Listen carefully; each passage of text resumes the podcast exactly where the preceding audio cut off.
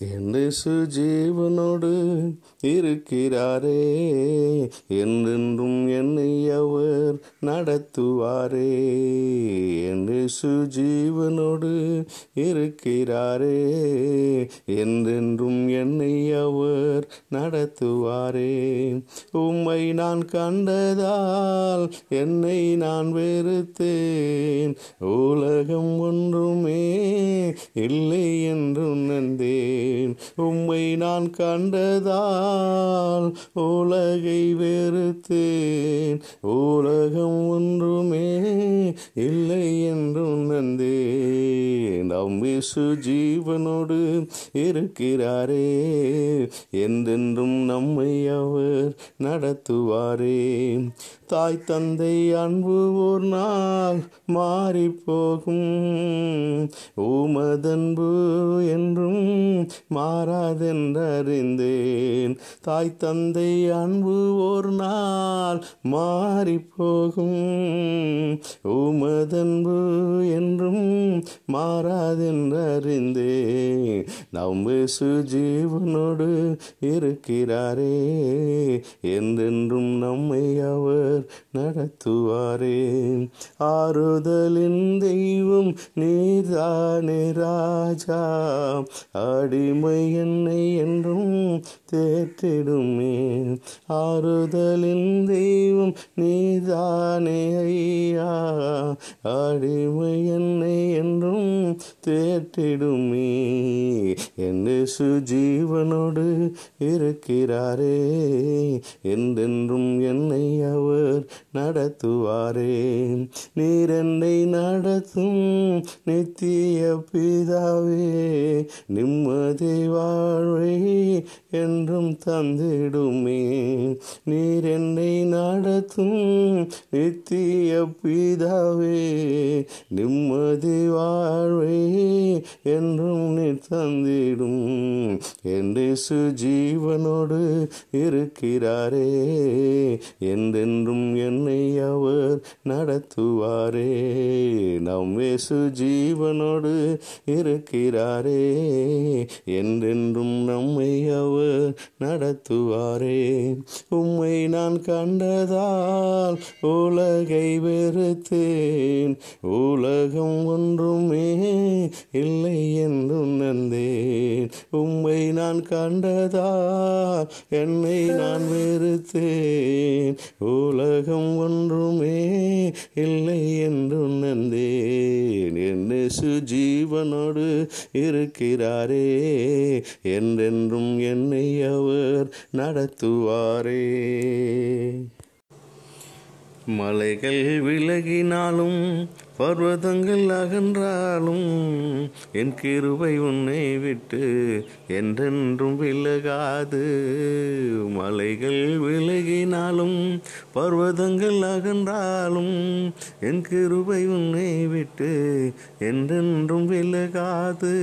என் மகனே நீ கலங்கிடாதே என் மகளே நீ கலங்கிடாதே கண்மணி போல் உன்னை அனுதினம் காத்திடுவேன்.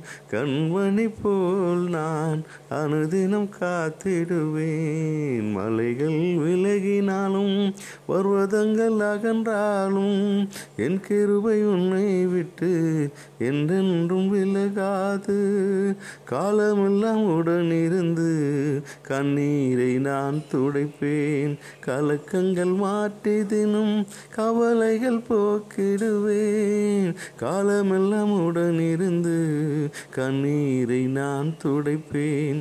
கலக்கங்கள் மாற்றி தினம் கவலைகள் போக்கிடுவேன்.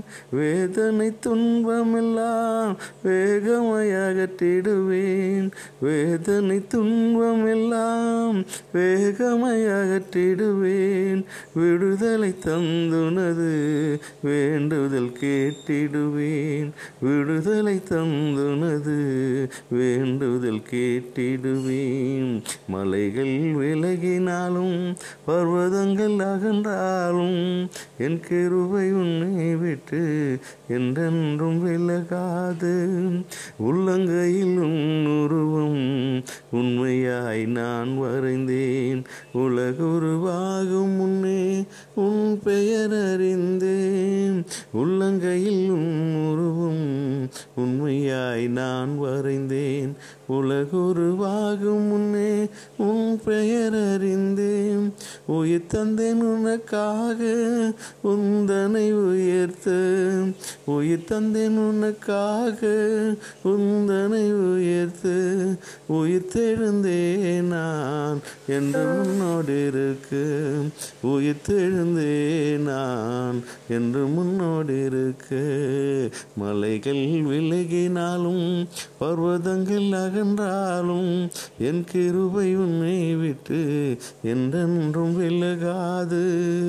என் மகனே நீ கலங்கிடாதே. என் மகளே நீ கலங்கிடாதே. கண்மணி போல் நான் அனுதினம் காத்திடுவேன். மலைகள் விலகினாலும் பர்வதங்கள் அகன்றாலும் என் கிருபை உன்னை விட்டு என்றென்றும் விலகாது என்றென்றும் விலகாது. பிதாகுமாரன் பரிசான நாமத்திற்கு மைமன்றதாக இந்த அருமையான ஜூலை மாதத்தின் முதலாவது வாரத்திலே நமக்கு கொடுக்கப்பட்டிருக்க தலைப்பு கண்காணித்துவம் வாழ்வாதாரத்தின் மேல் பொறுப்புள்ள மேலாண்மை ஸ்டூவர்ஷிப் ரெஸ்பான்சிபிள் ரிசோர்ஸ் மேனேஜ்மெண்ட் என்ற தலைப்பிலே நாம் தியானிக்க இருக்கிறோம் அதற்கு ஆதாரமாக கொடுக்கப்பட்டுள்ள வேத பகுதிகள் யாத்திராகும் பதினெட்டாம் அதிகாரம் பதிமூன்று இருபத்தி ஏழு வசனம் சங்கீதம் நூற்றி ஏழு ஒன்று முதல் பதினோரு வசனங்கள் ரெண்டு குழந்தை எட்டாம் அதிகாரம் ஒன்று முதல் பதினைந்து வசனங்கள் மத்திய இருபத்தி ஐந்தாம் அதிகாரம் பதினான்கு முதல் முப்பது வசனங்களை நாம் தியானிக்க இருக்கிறோம் வாழ்வின் கண்காணிப்பு கண்காணித்து என்ற தலைப்பிலே நாம் சாதாரணமாக மத்திய இருபத்தி ஐந்தாம் அதிகாரம் பதினான்கு பதினைந்து வசனங்களை நாம் வாசிப்போம். மத்திய இருபத்தி ஐந்தாம் அதிகாரம் பதினான்கு பதினைந்து வசனங்கள்.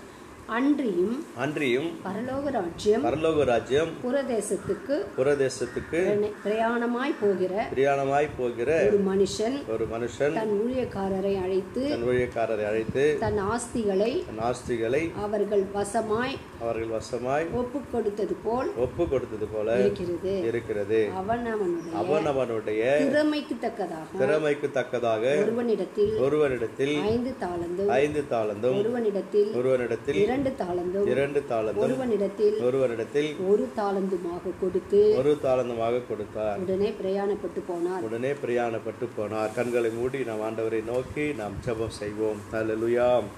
உங்க மகிமை என்னை நீரப்பட்டுமே. உங்க கிருவை என்னை சூழட்டுமே. உங்க மகிமை என்னை நீரப்பட்டுமே. உங்க கிருவை என்னை சூழட்டுமே.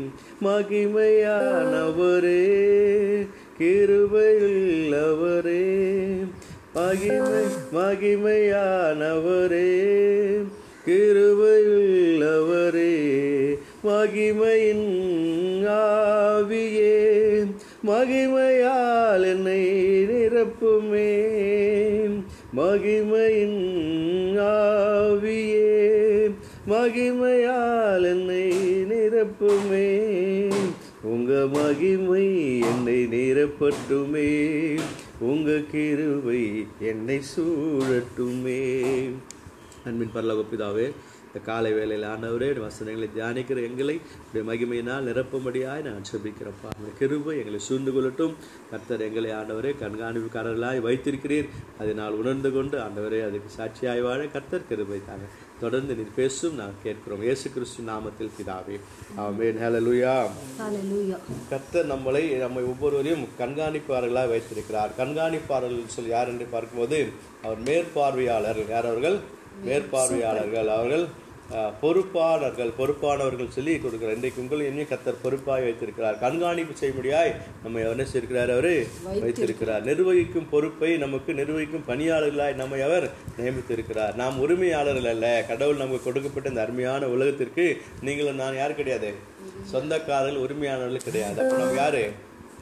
நாம் இதற்கு பணியாளர்கள் நிர்வகிக்கிற பணியாளர்கள். அப்ப வந்து நம்ம ஒர்க் பண்ற ஸ்டாஃப் தான். அப்ப ஓனர் யாரு?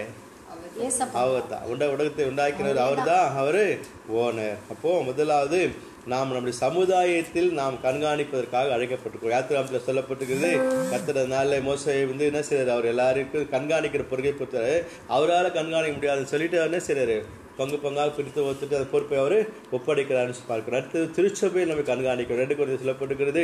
அன்றைக்கு அவர் காணிக்கைகள் சேர்ந்தவர்கள் அவர்கள்? ஆண்டவருக்காக அவர் உதாரத்துமாய் கொடுத்தார்கள். அதுக்கு அதை அவர்கள் அந்த அவனுக்கு அவங்க கண்காணிச்சாங்க. திருச்சபையில் கண்காணிக்கணும். தனி மனித வாழ்வில் என்ன சரி நம்ம? கண்காணிக்கணும். வாசிக்கட்டது மத்தியில் சொல்லப்பட்டிருக்குது. அநேக தாளந்துகளை நம்முடைய வாழ்க்கையிலே நமக்காக என்ன சரி ஆண்டவர் கொடுத்துருக்கிறார். அந்த தாளந்துகளை நம்ம என்ன செய்யணும் நம்ம? மற்றவர்களுக்கு ஆண்டவருடைய நாம மகிமைப்படும்படியாக நம்ம பயன்படுத்த வேண்டும். மனிதர்கள் உடைமையாளர்கள் அல்ல. அவர்கள் கண்காணிப்பாளர்கள் மட்டுமே. ஒன்று குருந்தியர் நான்காம் அதிகாரம் முதல் ரெண்டு வசனங்கள் நான் பார்க்கும்போது ஒன்று குருந்தியர் நான்காம் அதிகாரம் முதல் ரெண்டு வசனங்களை பார்க்கும்போது இப்படியாக எந்த மனுஷனும் கிறிஸ்துவின் ஊழியக்காரர் என்றும் கிறிஸ்துவின் ஊழியக்காரர்கள் என்றும் தேவனுடைய ரகசியங்களின் தேவனுடைய ரகசியங்களின் உக்குனார உக்குரானக்காரர்கள் என்றும் எண்ணிக்கொள்ள கடவன் எண்ணிக்கொள்ள கடவன் மேலும் மேலும் உக்ரானக்காரன் உக்குரானக்காரன் உண்மையுள்ளவன் என்று உண்மை உள்ளவன் என்று காணப்படுவது அவனுக்கு அவசியமாகும். ஹalleluya ஹalleluya. உக்ரானம் என்று சொல்லி பார்க்கும்போது உக்ரானம்னா உக்ரானம்னா உண்மை உள்ள உக்ரானம்னா ஒரு அந்த நம்பிக்கைக்கு பாத்திரமானவர். நம்பிக்கைக்கு என்ன செய்யணும் அவரை? பாத்திரமாய் நம்மளை உக்ரானக்காரராய் கர்த்தர் இந்த பூமியில சிலர் எல்லா அனைத்தையும் நம்முடைய கரங்களிலே கொடுத்திருக்கிறார். அதுக்கு நம்ம உண்மை உள்ளன்னு சொல்லி காணப்படுவதற்கு என்ன செய்யணும் நமக்கு அது அவசியமாய் இருக்கிறது. என்னை கேட்டுக்கொண்ட அருமையான தேவனுடைய பிள்ளைகளே கர்த்தர் இந்த உலகத்தை உண்டாக்கி அருமையான இந்த உலகத்தை அழகான இந்த உலகத்தை உண்டாக்கி நம்முடைய கரங்களே செய்கிறாரு நம்மை கொடுத்திருக்கிறார். அதற்கு நாம் என்ன செய்யணும்? நாம் தான் responsible we are the responsible for all the worldly things உலகத்தில் கொடுத்திருக்கிற எல்லாவற்றுக்கும் நீங்களும் நான் என்னது? பொறுப்புள்ளவர்கள். நீங்களும் நான் தான் பொறுப்பு. ஆனவரே எனக்கு தெரியாது. நான் அறிய மாட்டேன்னு சொல்லி யார் என்ன? சொல்லவே முடியாது. அதற்கு நீங்களும் நானும் பொறுப்புள்ளாய் உக்ரானக்காரர்களாய் உண்மையுள்ள உக்ரானக்காரர்களாய் என்ன செய்யணும் நம்ம நம்ம வைத்திருக்கிறார். ஒரு முறை ஒரு ஆஹ், நீதிபதி கிட்ட ஆஹ், ஒரு வழக்கு வந்தது. என்ன வழக்கு? ஒரு ஆட்டுக்கு ரெண்டு பேர் சொந்தம் கொண்டாடுறாங்க. ஒரு ஆட்டுக்கு ரெண்டு பேர் சொந்தம் கொண்டாடுறாங்க. அப்போ நீதிபதி குழம்புறார். சரி உண்மையான சொந்தக்காரர் யார் அப்படின்னு சொல்லி கண்டுபிடிக்கணும்னு சொல்லிட்டு என்ன செய்கிறாரு ஆட்டை ஒரு அறையில் வச்சுட்டு அஹ், அப்போ ஒருத்தன் வந்து பொய் சொல்கிறான் ஒருத்தன் வந்து ஒருத்தர் பொய்யான எஜமா ஒருத்தர் உண்மையான எஜமா. அப்போ பொய் சொல்ற எஜமா என்ன சொல்கிறாரு சரி இப்போ இந்த ஆட்டை நீ கூப்பிடு. நீ உன்னோட பழக்கத்தினுடைய சரி ஆட்டை நீ. கூப்பிடு அப்படின்னு சொன்ன உடனே ஆட்டை கூப்பிட்றாரு. அப்போ ஆடு என்ன செய்யல? வரல. அப்புறம் உடனே என்ன செய்யறாரு அது அந்த ஒன்று ஆளை பார்த்து "சரி, நீ அந்த ஆட்டை கூப்பிடு அப்படின்னு சொன்னோடனே அந்த பழக்கப்பட்ட ஆடு அவர் எந்த கூப்பிட்டா வருமோன்னு சொல்லி பார்த்தோன்னே சரி கூப்பிட்ட உடனே அது உடனே வந்துச்சு அப்போ ஈஸியாக என்ன பண்ணிட்டாரு அந்த ஆட்டை? உண்மையான எஜமானுகிட்ட ஒப்பு கொடுத்துறாரு இதுல இருந்து நமக்கு என்ன தெரிகிறது? ஆடுகள் தன் எஜமானுடைய சத்தத்திற்கு அவர்கள் கீழ்ப்படுகின்றன. அப்போ ஆண்டுடைய சத்தத்தை நீங்கள் அறிந்தால் தான் என்ன பண்ணணும் நம்ம. கீழ்ப்படிய முடியும். அவர் சத்தத்தை நமக்கு தெரியலனா கீழ்ப்படிய முடியாது. அப்போ உண்மையான எஜமானுக்கு உக்கிரக்கார உக்கிரானக்காரர்களாய் நீங்களும் நினைச்சு நம்ம வாழ வேண்டும். யாத்திராகமும் பதினெட்டாம் அதிகாரம் இருபத்தோராம் வசனமாக சொல்லுறது யாத்திராகமும் பதினெட்டாம் அதிகாரம் இருபத்தி ஓராம் வசனத்துல ஆண்டவர் விதமாக சொல்லுகிறார். ஜனங்கள் எல்லாரும் செய்யணும். அவரு அதுதான் மோசை கிட்ட சொல்றாரு ஆண்டவர். ஜனங்கள் எல்லாருக்குள்ளும் எல்லாருக்குள்ளும் தேவனுக்கு பயந்தவர்களும் பயந்தவர்களும் உண்மை உள்ளவர்களும் உண்மை உள்ளவர்களும் பொருளாசை வெறுக்கிறவர்களும் பொருளாசை வெறுக்கிறவர்களும் திறமையுள்ள மனிதரை தெரிந்து கொண்டு திறமுள்ள மனிதர்களை தெரிந்து கொண்டு அவர்கள் அவர்கள் அவர்களை ஆயிரம் பேருக்கு அதிபதிகள் ஆயிரம் பேருக்கு அதிபதியாகவும் நூறு பேருக்கு அதிபதியாகவும் ஐம்பது பேருக்கு பேருக்கு அதிபதியாகவும் பத்து பேருக்கு அதிபதிகளாகவும் அதிபதிகளாகவும் ஏற்படுத்தும்படியாய் அவர்கள் சொல்லியிருக்கிறார். எப்பொழுதும் ஜனங்களை நியாயம் விசாரித்து பெரிய காரியங்கள் யாவையும் யாவையும் உம்மிடத்தில் கொண்டு வரட்டும். கொண்டு வரட்டும். ஹalleluya இப்போ இதுல இருந்து என்ன தெரியுது? அப்போ இவ் மோசையால பத்து லட்சம் பேர் என்ன செய்ய முடியாது அவரால? நியாயம் தீர்க்க முடியாது. அதனால அதற்கு தனித்தனியாய் குழுவை ஏற்படுத்தினே சிலர். அங்க அவர்களுக்கு ஆயிரம் பேருக்கு ஒருத்தர். அப்புறம் நூறு பேருக்கு நூறு பேருக்கு ஒருத்தர் ஐம்பது பேருக்கு ஒருத்தர் அப்படின்னு சொல்லி என்ன அவங்கள ஒருத்தர் ஒருத்தர். தனித்தனியா அவங்க பத்து பேருக்கு ஒருத்தர் தீர்த்து அவங்க தீர்த்துக்கணும். ஐம்பது பேருக்குள்ள பிரச்சனை இருந்தால் அவங்க தீர்த்துக்கணும். அப்போ நூறு பேருக்குள்ள ஆயிரம் பேருக்குள்ள பிரச்சனைக்கு ஆகணும். அவங்க எப்படிப்பட்டவளா இருக்கணுமா? அவங்க எப்படிப்பட்டவளா இருக்கணுமா? பொருளாசை இல்லாத பொருளாசு இருக்கணும். தேவனுக்கு பயந்தவளா இருக்கணும். உண்மை உள்ளவர் உண்மை உள்ளவா இருக்கணும் அப்போ இது இந்த விஷயங்களே நம்ம திறமை உள்ள மனிதர்கள் இருக்கணும். அப்படிப்பட்ட மனிதர்கள் தான் கர்த்தர் என்ன செய்றார் அவரு? கண்காணிக்க கண்காணிக்காரர்களாய் அவரு வைக்கிறார் என்று சொல்லி நாம பார்க்கிறோம். உண்மை உடைமையாளர்கள் அல்ல நம் கண்காணிப்பாளர் மட்டுமே. அப்ப கண்காணிக்கிறவர்கள் நாம் இப்படிப்பட்ட குணங்களை நற்குணங்களை நாம் பெற்றிருக்கலாய் வாழ வேண்டும். இரண்டாவது வாழ்வு பெரும் மதிப்பிற்குரியது. வாழ்வு பெரும் மதிப்பிற்குரியது. ஒன்று குறிந்தியர் ஆறாம் அதிகாரம் இருபதாம் சொல்லுறது ஒன்று குறிந்தியர் ஆறாம் அதிகாரம் இருபதாம் வருஷம் கிரயத்திற்கு கொல்லப்பட்டீர்களே. ஆகையால் ஆகையால் தேவனுக்கு உடையவர்களாய். உங்கள் சரீரத்தினாலும் உங்கள் ஆவியினாலும் தேவனை மகிமைப்படுத்துங்கள். தேவனை மகிமைப்படுத்துங்கள். ஹalleluya நம்மையெல்லாம் கர்த்தர் விலையேறப்பட்ட ரத்தத்தினாலே கல்வாரி ரத்தத்தினால செய்கிறவரு மீட்டு கொண்டிருக்கிறார் அவர் கிரயத்திற்கு நம்ம என்ன செய்யறார் அவர் மீட்டு கொண்டிருக்கிறார் கிரயத்துக்கு கொல்லப்பட்டிருக்கிறது ஆகையினால நம்ம என்ன செய்யணுமா? சரீரத்தினாலும் ஆவியினாலும் தேவனை மகிமை தேவனை மகிமைப்படுத்த அப்ப நம்முடைய வாழ்வு மிகவும் மதிப்பிற்குரிய வாழ்வு. அதனால ஆண்டவர் நம்மை கிரயத்திற்கு விலை கொடுத்து நம்மை வீட்டிருக்கிறார் அதனால நாம் சரீரத்தினாலும் ஆவியினாலும் நம்ம தேவனை நம்ம மகிமைப்படுத்த வேண்டும் எபேசியர் ஆறாம் அதிகாரம் ஏழு எட்டு வருஷம் சொல்லுது. எபேசியர் ஆறாம் அதிகாரம் ஏழு எட்டு வருஷங்களில் சொல்லப்பட்டிருக்கிறது. நம்ம என்ன செய்யணும்? அடிமையானவனானாலும் சுவாதீனம் உள்ளவனானாலும் அவன் அவன் செய்கிற அவனவன் செய்கிற நன்மையின்படியே நன்மையின்படியே கர்த்தரிடத்தில் பலனை அடைவான் என்று அடைவான் என்று அறிந்து மனுஷருக்கென்று மனுஷருக்கென்று ஊழியம் செய்யாமல் கர்த்தருக்கென்று நல்மனதோடு நம்ம என்ன செய்யணுமா? ஊழியம் சரி அடிமையான இருந்தாலும் சரி அவன் சுவாதீனமா இருந்தாலும் சரி அவன் ஏழையா இருந்தாலும் சரி அவன் பணக்காரன் இருந்தாலும் சரி அவன் என்ன செய்யணுமா? யாரா இருந்தாலும் நல்ல மனதோடு கூட கர்த்தருக்கு என்ன செய்யணும் நம்ம ஊழியம் செய்யணும். வாழ்வு கர்த்தர் கொடுத்த வாழ்வு. இந்த வாழ்விலே கர்த்தர் உங்களை ஒரு பொறுப்பானவர்களாய் ஒரு பொறுப்புள்ள மனிதர்களாய் ஒரு கண்காணிக்கிறார். கர்த்தர் நம்ம என்ன செய்யறாரு இந்த பூமியில. வைத்திருக்கிறார். அதனால நம்ம என்ன செய்யணும்? கர்த்தருக்கு நல் மனதோடு கூட நம்ம என்ன நம்ம ஊழியம் செய்யணும். அந்த லுக்கா அதுல சில ஒரு ஓமையை சொல்லிக்கா லுக்கா பதினாறாம் அதிகாரத்துல ஒன்று முதல் எட்டு வருஷங்கள் நான் பார்க்கும்போது ஒரு அங்க ஒரு என்ன செய்யாத்து வருகிற யாரு? அநீதியுள்ள உக்ரானக்காரன் ஒருத்தன் இருக்கிறான். வாசிப்பான் பின்னும் அவர் அவர் தம்முடைய சீசரை நோக்கி ஐஸ்வரனாகிய ஒரு மனுஷனுக்கு ஒரு மனுஷனுக்கு ஒரு உக்ரானன் இருந்தான். ஒரு உக்ரானன் இருந்தான். அவன் தன் எஜமான ஆஸ்திகளை எஜமான் ஆஸ்திகளை அழித்து போடுகிறதாக அழித்து போடுவதாக எஜமானுக்கு அறிக்கப்பட்டது எஜமான் அறிக்கப்படுது இப்போ என்ன நடக்குதுன்னு சொல்லி பாத்தீங்கன்னாங்க ஒரு எஜமான் இருக்கிறாரு. அவர் கீழே ஒரு வேலைக்காரர் இருக்கிறார். உக்ரானக்காரன் ஒருத்தர் இருக்கிறா அந்த உக்ரானக்காரனை பத்தி அவருக்கு வந்து கம்ப்ளைண்ட் போகுது. யாருக்கு? அந்த எஜமானுக்கு கம்ப்ளைண்ட் போகுது. என்ன கம்ப்ளைண்ட் இது மாதிரி உங்களோட சொத்து எல்லாம் அவன் அழிக்கிறா நீங்க வந்து கொடுத்த பொருட்கள் என்ன செய்யறான் அவன் நாசம் பண்றான். அவன் சுயத்துக்கு என்ன செய்யறான் அதை பயன்படுத்துறான். அவன் தவறா பயன்படுத்துறான்னு சொல்லி அவருக்கு என்ன பண்றாங்க? அவருக்கு தெரிவிப்பட்டது இன்றைக்கு நம்ம கூட வாழ்க்கையில கடவுள் கொடுத்த அந்த அருமையான உலகத்தின் காரியங்களை நம்முடைய வாழ்வை நம்ம என்ன செய்து கொண்டிருக்கிறோம். தவறாய் நம்ம பயன்படுத்தி. கொண்டிருக்கிறோம். அவருக்கு பிரியமாய் நம்ம பயன்படுத்தல. இன்னைக்கு நம்ம பத்தி கம்ப்ளைண்ட் என்ன செய்து? பல்லவத்துக்கு போயினே இருக்குது. ஆனா அவர் என்ன செய்வார்? ஒரு நாள்ல விசாரிக்கிறதுக்கு வருவார். அப்ப வரார் அங்க வரார் மறுபடியும். அடுத்த வருஷத்தை பாருங்க. விசாரிக்கிறதுக்கு அப்போது எஜமான் எஜமான் அவனை வரவழைத்து வரவழைத்து உன்னை குறித்து நான் இப்படி உன்னை கேள்விப்படுகிறேன் குறித்து நான் இப்படி கேள்விப்படுறேன். உன் உக்ரான காணிக்கை பொய் புவி. போய்? ஒப்பு கணக்கு ஒப்புவி ஒப்புவி உன்னோட கணக்கு என்ன செய்வே? நீ ஒப்புவிக்கணும். நீ உக்ரானக்காரன் இருக்கக்கூடாது என்றான். இருக்கக்கூடாது என்றான். அப்போ உடனே சொல்லிட்டாரு நீ இனிமேல் உக்ரான் கணக்கு கிடையாது. உனக்கு தகுதி நீ எழுந்துட்ட. நீ போய் சொல்ற. அதனால உனக்கு என்ன கிடையாது? இந்த தகுதி நீ எழுந்திருந்தாலும் கணக்கு என்ன செய்ய ஒப்புவி. இன்னைக்கு நம்மை பார்த்து ஆனவர் கணக்கு கேட்டா நம்ம கணக்கு ஒப்புவிக்க முடியுமா? கணக்கு நம்ம ரெடியா இருக்குதா?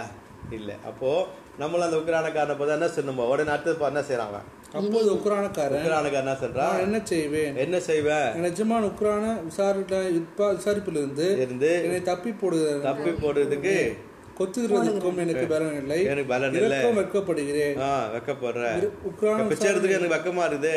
அப்படின்னு சொல்றான் உக்ரான விசாரணை விசாரணை விட்டு நான் தள்ளப்படும் போது நான் தள்ளப்படும் போது என்னை தங்கள் வீடுகள் ஏற்றுக்கொள்வார் எங்களை யாரும் ஏத்துக்க மாட்டாங்க. நான் இது மாதிரி இந்த வேலையில இருந்துட்டு நான் போய் கேட்டா என்ன யாரும் வீட்டுல ஏத்துப்பாங்களா? எனக்கு யாரும் சாப்பாடு போட மாட்டாங்க. யாரும் உதவி செய்ய மாட்டாங்க. அப்படின்னு சொல்றாரு. அப்புறம் என்று எனக்கு தெரிய வந்தது. எதுல இருந்து எனக்கு தெரிஞ்சிச்சு? என்று தனக்குள்ளே சொல்லிக் கொண்டு தனக்குள்ளே சொல்லிக்கொண்டு தன் எஜமானிடத்தில் கடன்பட்டவர்களை ஒவ்வொருவராக வர கடன்பட்ட ஒவ்வொருவரையும் கூப்பிட்டு முதலாவது வந்தனை நோக்கி நீ எஜமானத்தில் பட்ட கடன் எவ்வளவு? என்றான். எவ்வளவோ? அவன் நூறு நூறு குடம் எண்ணெய் என்றான் அப்போது எட்டாம் வாசல் கடைசி வாசல் இப்போ எல்லா விஷயம் பாத்தீங்கன்னா இப்போ ஒரு ஒரு கண்ணன் பட்ட ஆளையே கூப்பிடுறான். எஜமான கணக்கு கொடுத்து எல்லாம் கணக்கெல்லாம் கூப்பிட்டு என்ன செய்யறான் கணக்கு எல்லாம் மாத்தி நூறு இருக்கிறாள் ஐம்பது எழுது. ஐம்பது நீ அவர் கணக்குல போ ஐம்பது. என் கணக்குல கொடு. நான் அப்படி எல்லாரையும் கணக்கு மாத்தி மாத்தி எழுதி இவனுக்கு பாதி பணம் இவனுக்கு என்ன பண்றான் வர மாதிரி இவன் செய்துறான் அப்போ கடவுளை ஏமாத்த நினைக்கிறான். தன் எஜமான என்ன செய்யறான் நம்ம? அவன் ஏமாற்ற நினைக்கிறான். இன்றைக்கு நம்முடைய வாழ்க்கையிலே கூட படைத்த ஆண்டவரை நாம் என்ன செய்யறோம் சில வேலைகளில அவருக்கு தெரியாது என்று சொல்லி நாம் என்ன செய்யறோம் ஏமாற்ற நினைக்கிறோம். நம்முடைய சுயநலத்திற்காக நம்முடைய ஆதாயத்திற்காக கணக்கு ஒப்புவிக்க நீங்களும் என்ன செய்யணும் நம்ம கடவுளை? ஏமாற்றி கொண்டிருக்கிறோம் என கேட்டுக்கொண்டு அருமையான தேவனுடைய பிள்ளைகளே நாம் ஒவ்வொரு செயலுக்கும் ஒவ்வொரு காரியங்களுக்கும் நம்முடைய ஆண்டவருக்கு நாம் கண்டிப்பாக கணக்கு ஒப்புவித்த ஆக வேண்டும். அதில் யாரும் தப்பவே முடியாது. நம்மை கண்காணித்துக்காரர்களாய் நம்முடைய சில ஆண்டவர் பொறுப்பாளர்களாய் நிர்வகிக்கும் பணியாளர்களாய் நம்ம நியமித்திருக்கிறார். அந்த பணியை நாம் திறம்பட உண்மையாய் நம்ம என்ன நம்ம? நாம செய்ய வேண்டும். கத்தருக்கென்று நல்மனதோடு கூட நம்ம செய்ய வேண்டும்? நாம செய்ய வேண்டும். கடைசியா என்ன சொல்ல போயிட பாருங்களேன். அநீதியில் உக்ரானக்காரன் அநீதியில் உக்ரானக்காரன் புத்தியாய் செய்தான் என்ற எஜமான் கண்டு. புத்தியாய் செய்தான் என்று எஜமான் கண்டு. அவனை மெச்சிக்கொண்டான். அவனை மெச்சிக்கொண்டார் இவ்விதமாய் ஒளியின் பிள்ளைகளை பார்க்கிலும் இவ்விதமாய் ஒளியின் பிள்ளைகளை பார்க்கிலும் இந்த பிரபஞ்சத்தின் பிள்ளைகள் இந்த பிரபஞ்சத்தின் பிள்ளைகள் தங்கள் சந்ததியில் அதிக புத்தி உண்மையா இருக்கார் தங்கள் சந்ததியில புத்திமான்லாய் இருக்கிறார். இருக்கிறாங்க. இந்த உலகத்திற்கு ஒருவேளை அவர் புத்திமானா இருந்தா கூட அந்த எஜமான் என்ன செய்யறார் மெச்சுரா பரவாயில்ல நீ எல்லாம் கரெக்டா செஞ்ச அவன் எல்லாத்தையும் என்ன பண்ண பாதி பணத்தை அவன் எடுத்துனா ஒளியின் பிள்ளைகளை பார்க்கல. இந்த பிரபஞ்சத்தின் பிள்ளை புத்தி இந்த உலகத்திற்கு ஒருவேளை அது புத்தியா இருக்கலாம் இந்த உலகத்துக்கு ஒருவேளை அவன் பவன் பணம் தேவைப்படலாம் ஆனால் அந்த உலகத்திற்கு அது பணம் கண்டிப்பா தேவைப்படாது. அப்போ ஆண்டவருடைய பார்வையில நாம் என்ன செய்யணும்?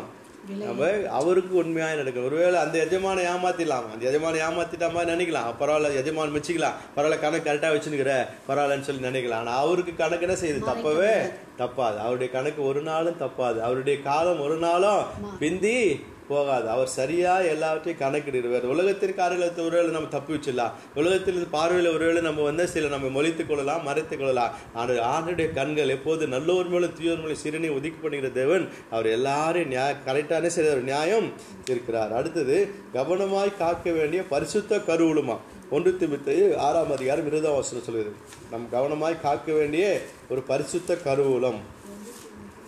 ஆறாம் அதிகாரம் இருபதாம் வசனம். ஓ திமுத்தைவே இந்த இடத்தில் ஓ ஒப்புவி தீமேத்துவே ஏ, உன்னத்தில் ஒப்புவிக்கப்பட்டதை நீ காத்துக்கொண்டு இடத்தில் ஒப்புவிக்கப்பட்டதை நீ காத்துக்கொண்டு சீர்கேட வீண் பேச்சுகளுக்கும் சீர்கேடான வீண் பேச்சுகளுக்கும் ஞானமென்று பொய்யாய் பேர் பெற்றிருக்கிற பெய் பெற்றுக்கிற கொள்ளையின் கொள்கையின் விப- விபரீதங்களுக்கும் விலகு. கொள்கையின் விபரீதங்களுக்கும் விலகு. அப்போ நம்ம என்ன செய்யணுமா? சீர்கேடான வீண் பேச்சுகளுக்கு நம்ம என்ன செய்யணும்? விலைக்கு காத்துக்கொள்ள வேணும் பரிசுத்தத்துக்கு நம்ம என்ன செய்யணும்? காத்துக்கொள்ள வேணும் ரெண்டு தீமத்தையே ஒன்றாம் அதிகாரம் பதினான்காம் வருஷமா சொல்லுறது நம்ம இடத்துல ஒப்புவிக்கப்பட்ட நமக்கு கொடுக்கப்பட்ட பொறுப்புகளை நம்ம செய்யணும் ஆண்டு இடத்துல நம்ம திரும்ப கண்டிப்பா சுதந்திரிக்கிற உன்னிட உன்னிடத்தில் ஒப்புவிக்கப்பட்ட அந்த ஒப்புவிக்கப்பட்ட அந்த நற்பொருளை நமக்குள்ளே வாசம் பண்ணுகிற நமக்குள்ளேயே வாசம் பண்ணுகிற பரிசுத்த ஆவினாலே காத்துக்கொள். பரிசுத்த ஆவினாலே நாம் காத்துக்கொள்ள வேண்டும். ஹalleluya Hallelujah. நமக்குள்ளே பரிசுத்த ஆவியானவர் வாசம் பண்ணுகிறார். அப்படி வாசம் பண்ணுகிற ஆவியானவர் நம்ம என்ன செய்யறது அவரு?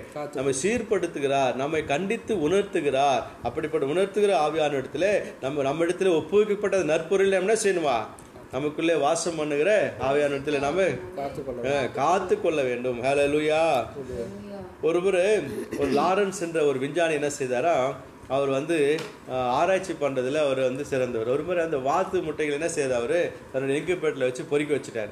வாத்து முட்டைகளை தன்னுடைய தாய் இல்லாம என்ன செய்யறது அவரு பொறிக்க வச்சுட்டார் இன்குபேட்டர்ல இப்போ வாத்து முட்டை வாத்தெல்லாம் பொறிச்சுன்னா சி, வாத்து குஞ்சுங்க வெளியே வந்துருச்சு. எல்லாம் கொஞ்சம் வாத்து குஞ்சுல வந்தோடனே இவர் என்ன பண்றாரு? மேல நின்னுனே அவன் குவாக் குவான்னு கூப்பிட்டாரா நின்று என்ன செய்தாரு?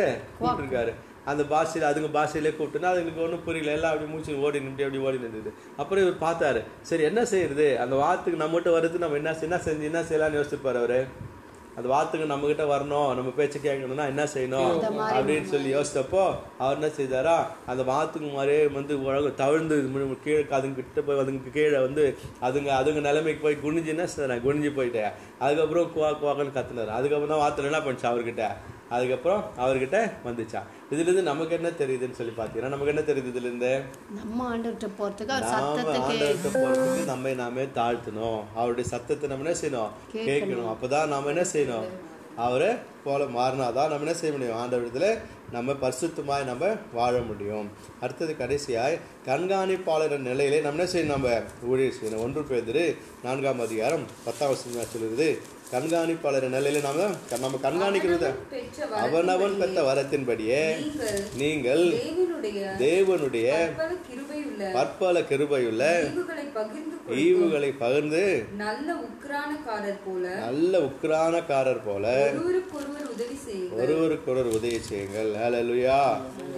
என்ன கேட்டுக்கொண்ட அருமையான தேவன் பிள்ளைகள். ஆண்டவர் நாம் ஒவ்வொருவருக்கும் நமக்கு வரங்கள் கொடுத்திருக்கிறார். நமக்கு என்ன கொடுத்திருக்கிறாரு? வரங்கள். பற்பல கிருபைகளை பல பல வரங்களை நமக்கு வாழ்க்கையில நமக்கு கொடுத்திருக்கிறார். அவைகளை நாம் ஆண்டவருக்காக பயன்படுத்த வேண்டும். அவர் கொடுத்த தாளந்துகளை நாம் அவருக்காக என்ன செய்ய வேண்டும்? பயன்படுத்த வேண்டும். அவருக்காக நாம் சாட்சியாய் வாழ வேண்டும். அவருக்காக நாம் ஊழியர் செய்ய வேண்டும். நாம் அவருக்கு சொந்தமானவர்கள். நாம் அவருக்கு சொந்தமானவர்கள். சொந்தம் என்று சொல்லிக்கொள்ள உம்மை விட யாரும் இல்லை சொத்து என்று அள்ளிக்கொள்ள உம்மை விட ஏதும் இல்லை ஏசுவே ஏசுவே எல்லாம் ஏசுவே. உம் ஆவியினால் நான் பிறந்து விட்டேன் உம் ஊழியத்திற்காய் நான் உயிர் வாழ்வேன் நான் உயிர் வாழ்வேன். சொந்தம் என்று சொல்லிக்கொள்ள உம்மை விட யாரும் இல்லை. சொத்து என்று அள்ளிக்கொள்ள உம்மை விட ஏதும் இல்லை. ஏசுவே ஏசுவே எல்லாம் ஏசுவே. ஹalleluya. அப்போ கர்த்தர் நம்முடைய சொந்தக்காரர். அவர் நமக்கு எஜமானர். நாம் எல்லாம் யார் அப்ப? அவருடைய கண்காணிப்பாளர்கள். நம்மலாம் சூப்பர்வைசர்ஸ் நம்மலாம் வந்து ஒன்லி ஸ்டூவர்ட்ஸ் நம்மலாம் யாரு? Stewards we are the stewards he is the owner he is the only owner of our Stewardship. Owner of our soul and body நம்முடைய ஆவிக்கும் நம்முடைய சரீரத்துக்கும் அவர்தான் எஜமானர். சொந்தக்காரர். அப்ப நாம் எல்லாம் அவருடைய வேலைக்காரர். வேலைக்காரர். நம்முடைய கண்காணிப்பாளர். நம்மளாம் வந்து அவருடைய கண்காணிப்பாளர் அப்போ அவர் கர்த்தர் நம்ம கொடுத்த வருத்தின்படியே நம்ம என்ன செய்யணும் பற்பல கிருபையுள்ள காரியங்கள் நாம் பெற்றுக்கொண்டு நம்ம? அவருக்கு நம்ம ஊழியம் செய்யணும். ஒன்று பேர் ஐந்தாம் அதிகாரம் மூன்றாவது சினிமா சொல்கிறது. சுதந்திரத்தை சுதந்திரத்தை இருமாப்பாய் இருமாப்பாய் ஆளுநர்களாக அல்ல. ஆளுகிறவர்களால் அல்ல. திமிரா அல்ல. அத சொல்றாரு. சுதந்திரம் கொடுத்துருவனுக்கு அது என்ன செய்யுதுனே திமிரா அப்படியே ஒரு மமதையா அப்படியே ஒரு பெரிய இது மாதிரி நினைச்சு செய்யாத. இருமாப்பா. செய்யாத. மந்தைக்கு மாதிரிகளாகவும் மந்தைக்கு மாதிரிகளாகவும் கண்காணிப்பு செய்யுங்கள். கண்காணிப்பு செய்யுங்கள். ஹalleluya. ஹalleluya. அதுல என்ன சொல்றாரு? உனக்கு கொடுத்துருக்கிற வேலையை நீ என்ன செய்ய. மாதிரியாய் செய் என்ன செய்யறாரு மாதிரியா- மாதிரியாய் செய் மாதிரியாய் கண்காணிப்பு செய் இருமாப்பாய் வேணா அந்த இருமாப்பு உனக்கு வேணாம். நீ எதுக்கு இருமாப்பு அடிக்கிற? உனக்கு உரிமையா அது? நீ என் சொந்தக்கார அஹ் அப்புறம் எதுக்கு உனக்கு இருமாப்பு தேவையில்லாத. உனக்கு பெருமை பாடுறதுக்கு என்ன இருக்குது? கூப்பிட்டா ஓட போற நாய் நம்ப கூப்பிட்டா டேய் வான்னா உடனே என்ன செய்ய நம்ம? ஓட போறோம். அப்புறம் எதுக்கு? நமக்கு இது எதுவுமே சொந்தம் கிடையாது. அப்புறம் எதுக்கு நம்ம இதெல்லாம் வச்சுன்னு ஆஹா ஓஹோன்னு பெருமை பாராட்டின்னு இந்த சரீரத்தை வச்சுன்னு ஆஹா பெருமை பாராட்டுறது. நமக்கு இதெல்லாம் தேவையில்லாத பொருட்களை வச்சு நம்ம என்ன பண்றது? பெருமை பாராட்டுறது. டூ வீலர் ஓட்டுறானுங்க. அப்படியே இன்னும் இவனுலே கண்டுபிடிச்ச மாதிரி இவனுக்கே சொந்த மாதிரி அவங்க அப்பா வாங்கி கொடுத்துருப்பாங்க அம்மா யாரும் சொந்தம் வாங்கி கொடுத்துருப்பாங்க. அப்போ அதை வச்சு என்ன செய்யுது பயங்கரமாக ஓட்டுறது. இருமா அப்போ அப்படியே பெருமை திமிரு அப்படின்னு சொல்லி. ஒரு கீழே விழுந்தா எல்லாமே போச்சு இல்லையா? அப்போது நீ சொந்தக்காரன்னு கிடையாது. உனக்கு எதுக்கு பெருமை? அதான் சொல்ற கர்த்தர். சுதந்திரத்தை ஆண்டவர் கொடுத்த சுதந்திரத்தை நம்ம இருமாப்பாய் ஆளுகளாய் அல்ல. என்ன செய்வோம் நம்ம? மற்றவர்களுக்கு மாதிரிகளாகவும். நாம் ஆண்டவருடைய பிள்ளைகள் நம்ம அநேகர் கண்காணிக்கிறார்கள் நம்ம பார்க்கிறார்கள் சொல்லி எண்ணத்தோடு கூட நம்ம என்ன செய்யணுமா மாதிரி மாதிரிகளாய் நம்ம கண்காணிக்க வேண்டும். முதலாவது நம் உடைமைகள் உட- உடைமையாளர்கள் அல்ல. நம்ம ஒன்லி கண்காணிப்பாளர் மட்டுமே. நம்முடைய வாழ்வு பெரும் மதிப்பிற்கு உரியது. நாம் கவனமாய் காக்க வேண்டிய பரிசுத்த கருவூலம். இதெல்லாம் நம்ம என்ன செய்யணும் கவனமாய் காக்க வேண்டும் சொல்லி சொல்றாரு. கண்காணிப்பாளர் நிலையில் நம்ம செய்யணுமா நம்ம கண்காணிக்கிறோம் தான். நாம் வந்து ஒன்லி ஊழியக்காரர்கள் தான். நம்ம ஒன்லி நம்ம நம்ம நிர்வகிக்கிற பணியாளர்கள் மட்டும்தான் சொல்லி அந்த நிலைமையிலே நம்ம எல்லாவற்றையும் நாம பாதுகாக்க வேண்டும். கடைசியா ரெண்டு குருந்தியர் எட்டாம் அதிகாரம் ஐந்தாம் வசனமாய் சொல்லுறது ரெண்டு குருந்தியர் எட்டாம் அதிகாரம் ஐந்தாம் வசனம்.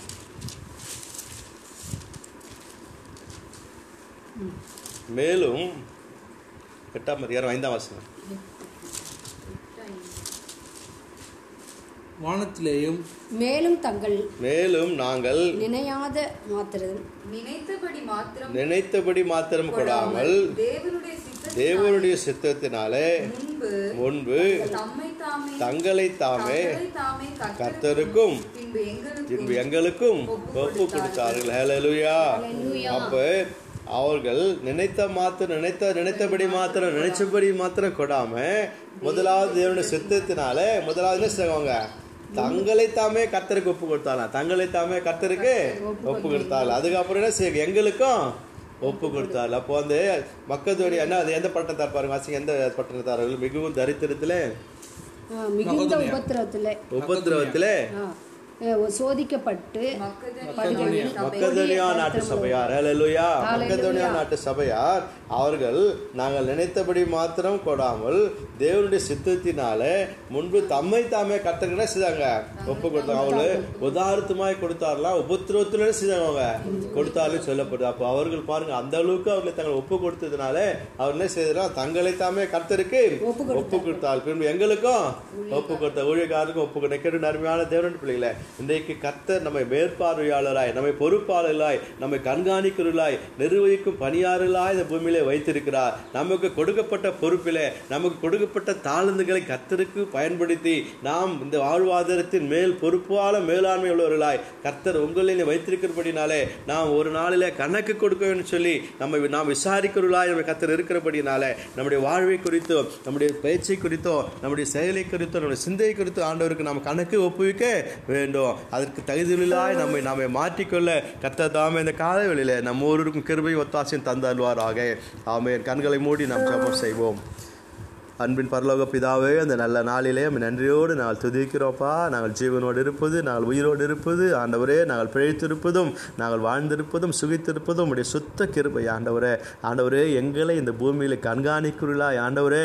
எங்களை ஆண்டவரே மாதிரிகளாய் எங்களை பொறுப்பாளர்களாய் ஆண்டவரே நீர் வைத்திருக்கிறீர். நிர்வகிக்கிற பொறுப்பை எங்களுக்கு கொடுத்திருக்கிறபடியாக நமக்கு நன்றி செலுத்துகிறோம்ப்பா நாங்கள் இதற்கு உரிமையாளர்கள் அல்ல ஆண்டவரே. நாங்கள் உடமையாளர்கள் அல்ல ஆண்டவரே. இந்த சரீரத்திற்கு நாங்கள் உடமையாளர்கள் அல்ல தகப்பனே. இந்த ஆளுகிற சரீரத்தில் நீர் எங்களை ஆளுகச் முடியாய் ஆவியான ஒரு அச்சாரத்தை எங்களுக்கு கொடுக்க முடியாய் நாங்கள் செபிக்கிறப்பா உங்கள் நான் மாதிரிகளாய் ஆண்டவரே உம்மை போல நாங்கள் வாழ்ந்து உமக்காக சாட்சியாய் வாழ்ந்து மறிக்க கர்த்தர் கிருபை தரும்படியாய் நாங்கள் செபிக்கிறோம்ப்பா. அருமையான வசனங்களுக்காய் நன்றி செலுத்து ஆண்டவரே. தொடர்ந்து பிரசன்னம் எங்கள் நெருப்பட்டும். நீர் கொடுத்த தாளந்துகளை ஆண்டவருடைய நாமத்தை மகிமைப்படுத்த பயன்படுத்த கர்த்தர் உதவி எங்களையும் எங்கள் குடும்பங்களையும் தாழ்த்தி நாங்கள் ஒப்புக் கொடுக்கிறோம் இந்த கொரோனா நாட்களிலே எங்களை பாதுகாத்து ஆண்டவரை வழிநடத்தும்படியாய் சரீரத்தில் இருக்கிற எல்லா பலவீனங்களையும் கத்தர் மாற்றி போடும்படியாய் நாங்கள் செபிக்கிறோம் உடைய சமூகத்தில் எங்களை தாழ்த்துறோம் ஆண்டவரை கொடுத்த எல்லா ஆசீர்வாதம் சமாதானம் சந்தோஷம் சுகம் பலன் எல்லாவற்றுக்கும் நாங்கள் நன்றி செலுத்தி நாமத்தை நாங்கள் துதிக்கிறோம் ஸ்தோத்தரிக்கிறோம் ஆண்டவரை கத்தர் பெரிய காரியங்களை செய்வீராக.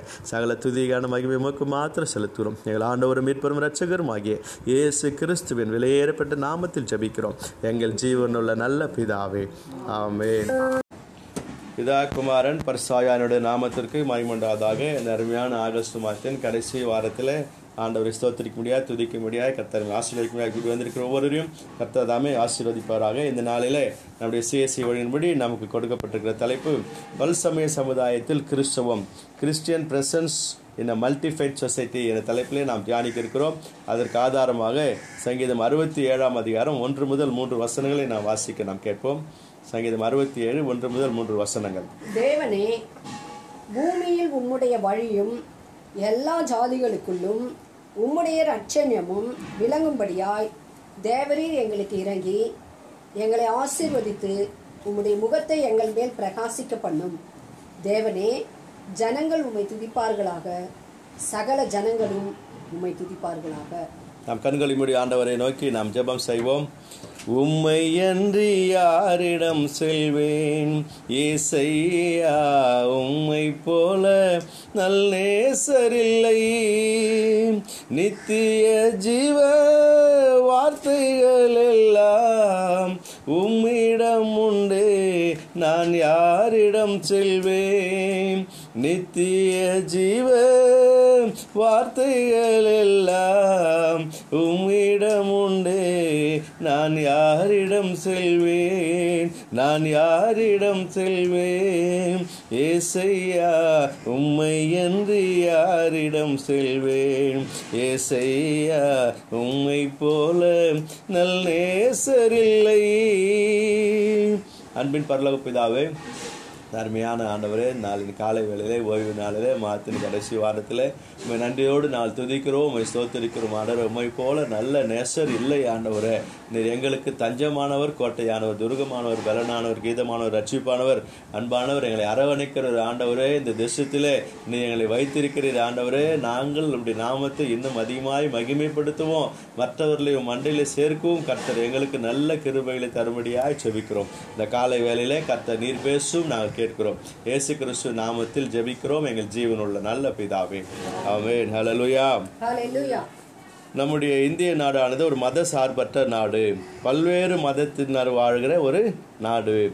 நாம் நம்முடைய நாட்டிலே கிறிஸ்தவராகிய வாழ்கிற நாம் கிறிஸ்துவுடைய கிறிஸ்துவை நாம் எவ்வாறு நாம் பிரதிபலிக்க வேண்டும் என்று சொல்லி நாம் பல்வேறு சமுதாய பல்வேறு சமுதாய மக்களோடு கூட இந்த பல்வேறு மத சார்புள்ள நம்பிக்கையுள்ள மக்களோடு கூட நாம் வாழ்ந்து கொண்டிருக்கிறோம். நாம் அவரை அறிந்தால் மட்டுமே நாம் அவரை பற்றி என்ன பண்ண முடியும்? நம்ம மற்றவர்களுக்கு சொல்ல முடியும். நாம் மற்ற மதத்தினரை தெரிந்து கொண்டால்தான் நம்முடைய மதம் எதில் சிறப்பு? நம்முடைய ஆண்டவர் எப்படி சிறப்பு சிறப்புள்ளவர் என்று சொல்லி நாம் அவர்களுக்கு என்ன செய்ய முடியும்? நம்ம சொல்ல முடியும். அவர்களை காட்டிலும் நாம் எவ்வாறு வேறுபட்டவர் என்று சொல்லி நாம அவர்களுக்கு நாம் எடுத்து உரைக்க முடியும். அதற்காக தான் நாம் மற்றவற்றை தெரிந்து கொள்ள வேண்டும். மற்ற விஷயத்தை என்ன பண்ணுவோம்? இன்னைக்கு நம்ம கிறிஸ்துவன் தான் நினைக்கிறோம்? குதிரைக்கு கடிவாளம் போட்ட மாதிரி அப்படியே நம்ம வந்து பைபிளை படிச்சுட்டு நம்ம ஜெபம் பண்ணிட்டு நம்ம குடும்பத்துக்கு ஜெபம் மட்டும் போயிட்டா போதும் அப்படின்னு சொன்னா சரி நம்ம நினைக்கிறோம் ஆனா மற்றவர்களுடைய மத நம்பிக்கை என்ன? மற்றவர்களுடைய வழிபாடு என்ன? அவர் எப்படி வந்து அந்த மூடப்பழக்கத்தில் விழுந்து கிடக்கிறார்கள்? அவருடைய பழக்க வழக்கங்கள் என்ன? அவர்கள் எதை செய்கிறார்கள் சொல்லி நாம் அறிந்து கொண்டோம் அதை என்ன செய்ய முடியும் நாம? அவர்களை விடுவிக்க முடியும். அவர்கள் என்ன செய்ய முடியும்? இது நீங்க செய்வது தவறு இப்படி செய்யக்கூடாது அப்படின்னு சொல்லி எல்லா மதத்தை பற்றி நம்ம அறிந்து கொள்ளணும். நம்ம என்ன நினைக்கிறோம்? ஐயோ அவங்க மதத்தை நம்ம எதுக்கு தெரிஞ்சுக்கணும்? அதனால நமக்கு என்ன லாபம் அப்படின்னு சொல்லி நினைக்கிறோம். இல்லைங்களா அப்போ? பாவத்தை பற்றி அதனால தான் என்ன கிடைக்கும் நமக்கு? பரிசுத்தை பத்தி கிடைக்கும். பாவத்தை பத்தி தெரிஞ்சாதான் நமக்கு என்ன கிடைக்கும்? பாவமே தெரியல நமக்கு என்ன கிடைக்காது? பரிசுத்து நமக்கு தெரியாது. இது பாவம் தெரிஞ்சாதான் அந்த பாவத்தை நம்ம செய்ய முடியாது. அதே போல தான் இன்றைக்கு மற்றவருடைய வழிபாடு என்ன? மற்றவருடைய மத நம்பிக்கை என்ன? அவர் எதிலே விழுந்துக்கிறாங்கன்னு சொல்லி இந்த பல் சமய பல்வேறு சமயங்கள் நிறைந்த இந்த சமுதாயத்தில் ஆண்டவர் நம் கிறிஸ்தவனுடைய எப்படி இருக்குது? ஆண்டவருடைய பிரசன்ஸு கிறிஸ்துவனுடைய கிறிஸ்துவருடைய பிரசன்ஸ் எப்படி இருக்குது? அவருடைய நம்முடைய நம்பிக்கை எப்படி இருக்கிறது? என்று சொல்லி நாம் காண்பதற்காக நாம் அழைக்கப்பட்டிருக்கோம் இன்றைக்கு மூன்று பகுதிகளை கொடுத்திருக்கிறார்கள். தானியல் எழுதின புத்தகம் முதலாம் அதிகாரம் ஒன்று முதல் இருபத்தோரு வசனங்களை கொடுத்திருக்கிறார்கள். இரண்டாவதாக அப்போஸ்தலர் பத்தாம் அதிகாரம் ஒன்பது முதல் பதினாறு வசனங்களை கொடுத்திருக்கிறார்கள். மத்திய பதிமூன்றாம் அதிகாரம் முப்பத்தோரு வசனத்தில் முப்பத்தி மூன்று வசனங்கள் நாம் இன்றைக்கு தியானத்திற்கு இன்றைக்கு ஆதாரமாக கொடுக்கப்பட்டிருக்கிறது. இன்றைக்கு மூன்று பேரை நாம் சாட்சியாக எடுத்துக்கொள்ள ஒவ்வொரு பகுதியிலிருந்து ஒவ்வொருத்தரும் நமக்கு சாட்சியாக என்ன செய்யும் அவர்கள் அந்த சூழ்நிலையை எப்படி வாழ்ந்தார்கள்? இன்றைக்கு நாம் எப்படி வாழ்கிறோம் என்று சொல்லி பார்ப்பதற்காக நீங்களும் நானும் அழைக்கப்பட்டிருக்கிறோம். என்னை கேட்டுக்கொண்ட அருமையான தேவனுடைய பிள்ளைகளே காலை வேளையிலே கர்த்தர் நாம் இந்த வாழ்க்கையிலே இந்த பூமியிலே கொடுக்கப்பட்ட இந்த சமுதாயத்திலே நாம் எப்படி வாழ்கிறோம் என்று சொல்லி கர்த்தர் நம்மை பார்த்து கேட்கிறார். நாம் அவர்களோடு கூட நாம் மற்ற மத நம்பிக்கையுள்ள மக்களோடு மற்றவர்களை மதிக்க வேணுமா மற்ற என்ன செய்யணும் நம்ம? ஆண்டு சொன்னா சொல்றாரு? உன்னை போல பிறரை நேசி. உன்னை போல கிறிஸ்தவர்கள் மத்த நேசின்னு சொல்லி சொல்லல. உன்னை உறவினர் மத்த நேசின்னு சொல்லி ஆண்டவரு சொல்ல உலகத்துல எல்லா படைப்பு யார் தான் படிச்சது? எல்லாம் கடவுளால் படைக்கப்பட்ட படைப்புகள். அப்படிப்பட்ட படைப்புகளை நாம் நேசிக்கிறதுக்கு நாம் என்ன செய்ய வேண்டும்? நாம கற்றுக்கொள்ள வேண்டும். முதலாவது நான் என்ன செய்யணும்? மற்ற மனிதர்களை என்ன செய்யணும் நம்ம. எல்லா உயிர்களையும் நேசிக்கணும். மனிதர்களை அதிகமாக என்ன செய்யணும் நம்ம நேசிக்கணும்? ஏனென்றால் நம்மை போல சாயலிலே ஆண்டோட சாயலே படைக்கப்பட்ட அவர்களும் படைக்கப்பட்டல ஆனால் அவர் அறியாமல் வாழ்ந்து கொண்டிருக்கிறார்கள். ஆனால் நாம் ஆண்டவரை அறிந்து கொண்டே செய்து கொண்டிருக்கிறோம். வாழ்ந்து கொண்டிருக்கிறோம். அப்ப நமக்கும் அவங்களுக்கு என்ன இருக்குது? வித்தியாசம் இருக்குது. அதுதான் ஆண்டவர் சொல்ற இன்னைக்கு தானியேல் பார்த்தீங்கன்னா அந்த அந்த- முதலாம் அதிகாரத்தில் அன்றைக்கு கலாச்சார மாற்றம் இருந்தது. அப்போ முதலாவது என்ன செய்றாங்க?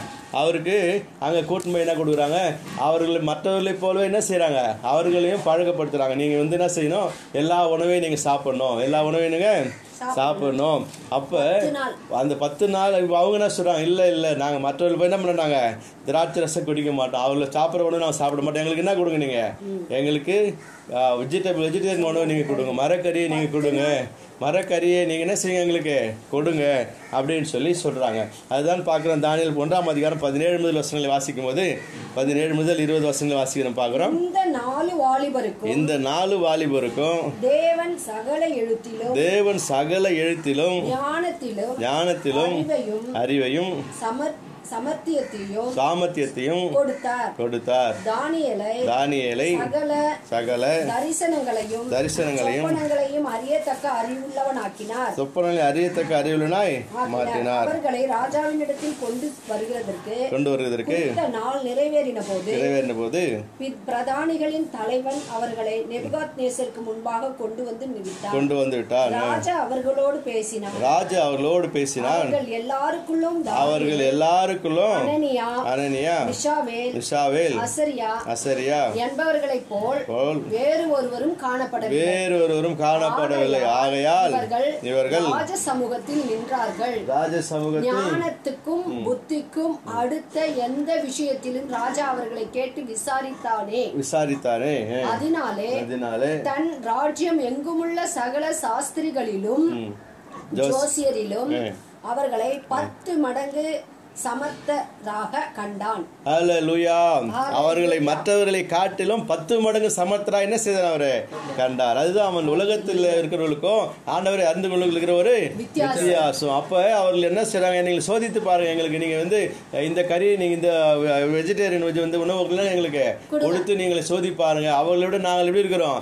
பலசாலியா இருப்போம். அதையே தான் என்ன செய்ய அந்த இடத்துல அவர்கள் அன்றைக்கு நிரூபித்தார்கள். காலச்சார கலாச்சார மாற்றத்துல இன்னைக்கு உலகத்துல பல்வேறு மத நம்பிக்கையில அவர்கள் பழக்க வழக்கங்களே வாழ்ந்து கொண்டு நீங்களும் நானும் கூட ஆண்டவருக்காய் சாட்சியாய் ஜானியல் போல நம்ம அவர்களுக்காய் நாம் நிற்க வேணும் அப்படி நிற்கும் போது மாத்திரம் தான் என்ன செய்யணும்? ஆண்டவர் நம்முடைய வார்த்தைகளை உயர்த்துகிறார். நம்முடைய என்ன செய்யணும்? நமக்கு எல்லாவற்றிலும் ஆசீர்வாதத்தை உலகத்திற்கு ஒத்த வேஷம் தரிக்கக்கூடாது ஆண்டவர் சொல்றாரு நீங்க உலகத்திற்கு ஒத்த வேஷம் தரிக்கவே தரிக்க கூடாது ஆண்டவர் நம்மோடு கூட இருக்கிறார் என்று சொல்லி உணர்ந்து ஆண்டவருக்காக சாட்சியாய் நாம் என்ன செய்ய வேண்டும்? நம்ம வாழ வேண்டும். நான் எதற்காய் பிடிக்கப்பட்டேனோ அதை பிடித்து கொள்ளும்படி ஆசையாய் தொடருகிறேன். பாடுகள் வந்தாலும் நஷ்டங்கள் வந்தாலும் தொடர்ந்து ஓடுகிறேன்.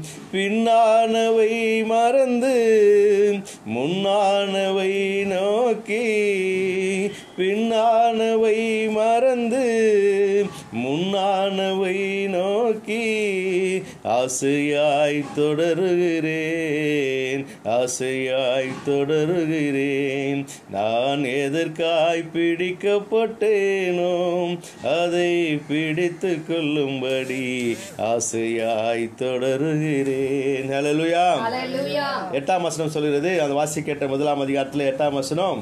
எட்டாம் வசனம். தானியேல் தானியேல் ராஜாவின் போஜனத்தினாலும் ராஜாவின் போஜனத்தினாலும் அவர் பானம் பண்ணும் திராட்சை அவர் ரசத்தினாலும் பானமனும் திராட்சை ரசத்தினாலும் தன்னை தீட்டுப்படுத்தலாகாது என்று தன்னை தீட்டுப்படுத்தலாகாது என்று இருதயத்தில் தீர்மானம் பண்ணி அல்லேலூயா தன் இருதயத்தில் அவன் தீர்மானம் பண்ணி கொண்டான்.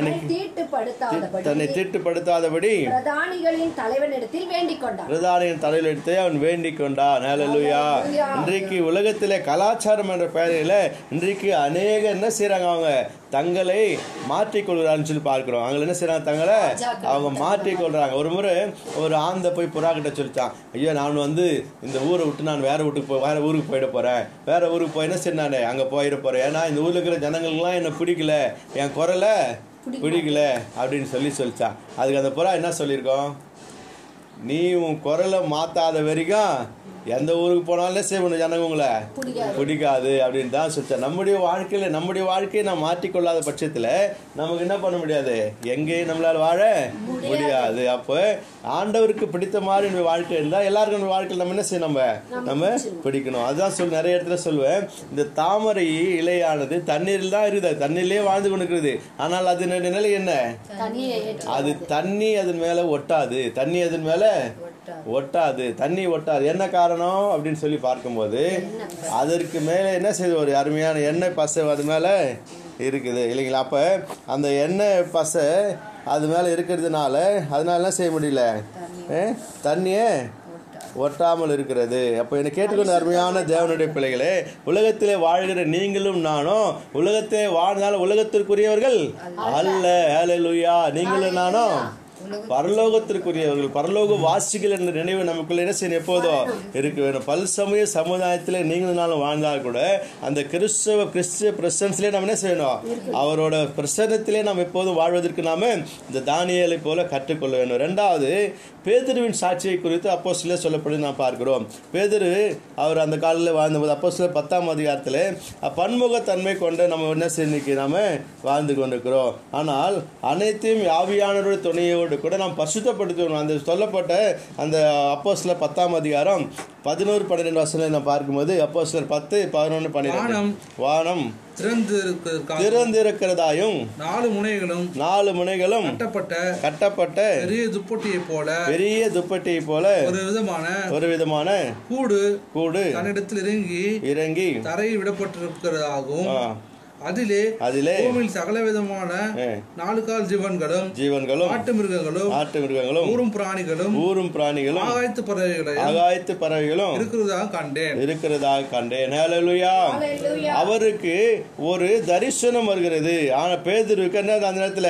ஒரு தரிசனம் வானம் திறந்திருக்கிறதாயும் வானத்திலிருந்து ஒரு துப்பட்டியில எல்லா விதமான பொருட்களும் அங்க இருக்கிறதாயும் மிருக இருக்கிறதாய் காட்டுது. அப்புறம் அது என்ன சொல்றாரு? இவை அனைத்தையும் அடித்து புசி என்று சொல்லி புசி என்று அவருக்கு சத்தம் உண்டாயிற்று. சத்தம் உண்டாயிட்டு இன்றைக்கு எனக்கு கேட்டுக்கொண்ட அருமையான தேவனிலே மல்டி ஃபெய்த்னா சொல்லுவோம் மல்டி ஃபெய்த்தில் நம்ம வாழ்ந்துக்கிறோம் இன்றைக்கி பல்வேறு சமுதாயத்தை கூட நம்ம பழகி கொண்டிருக்கிறோம்.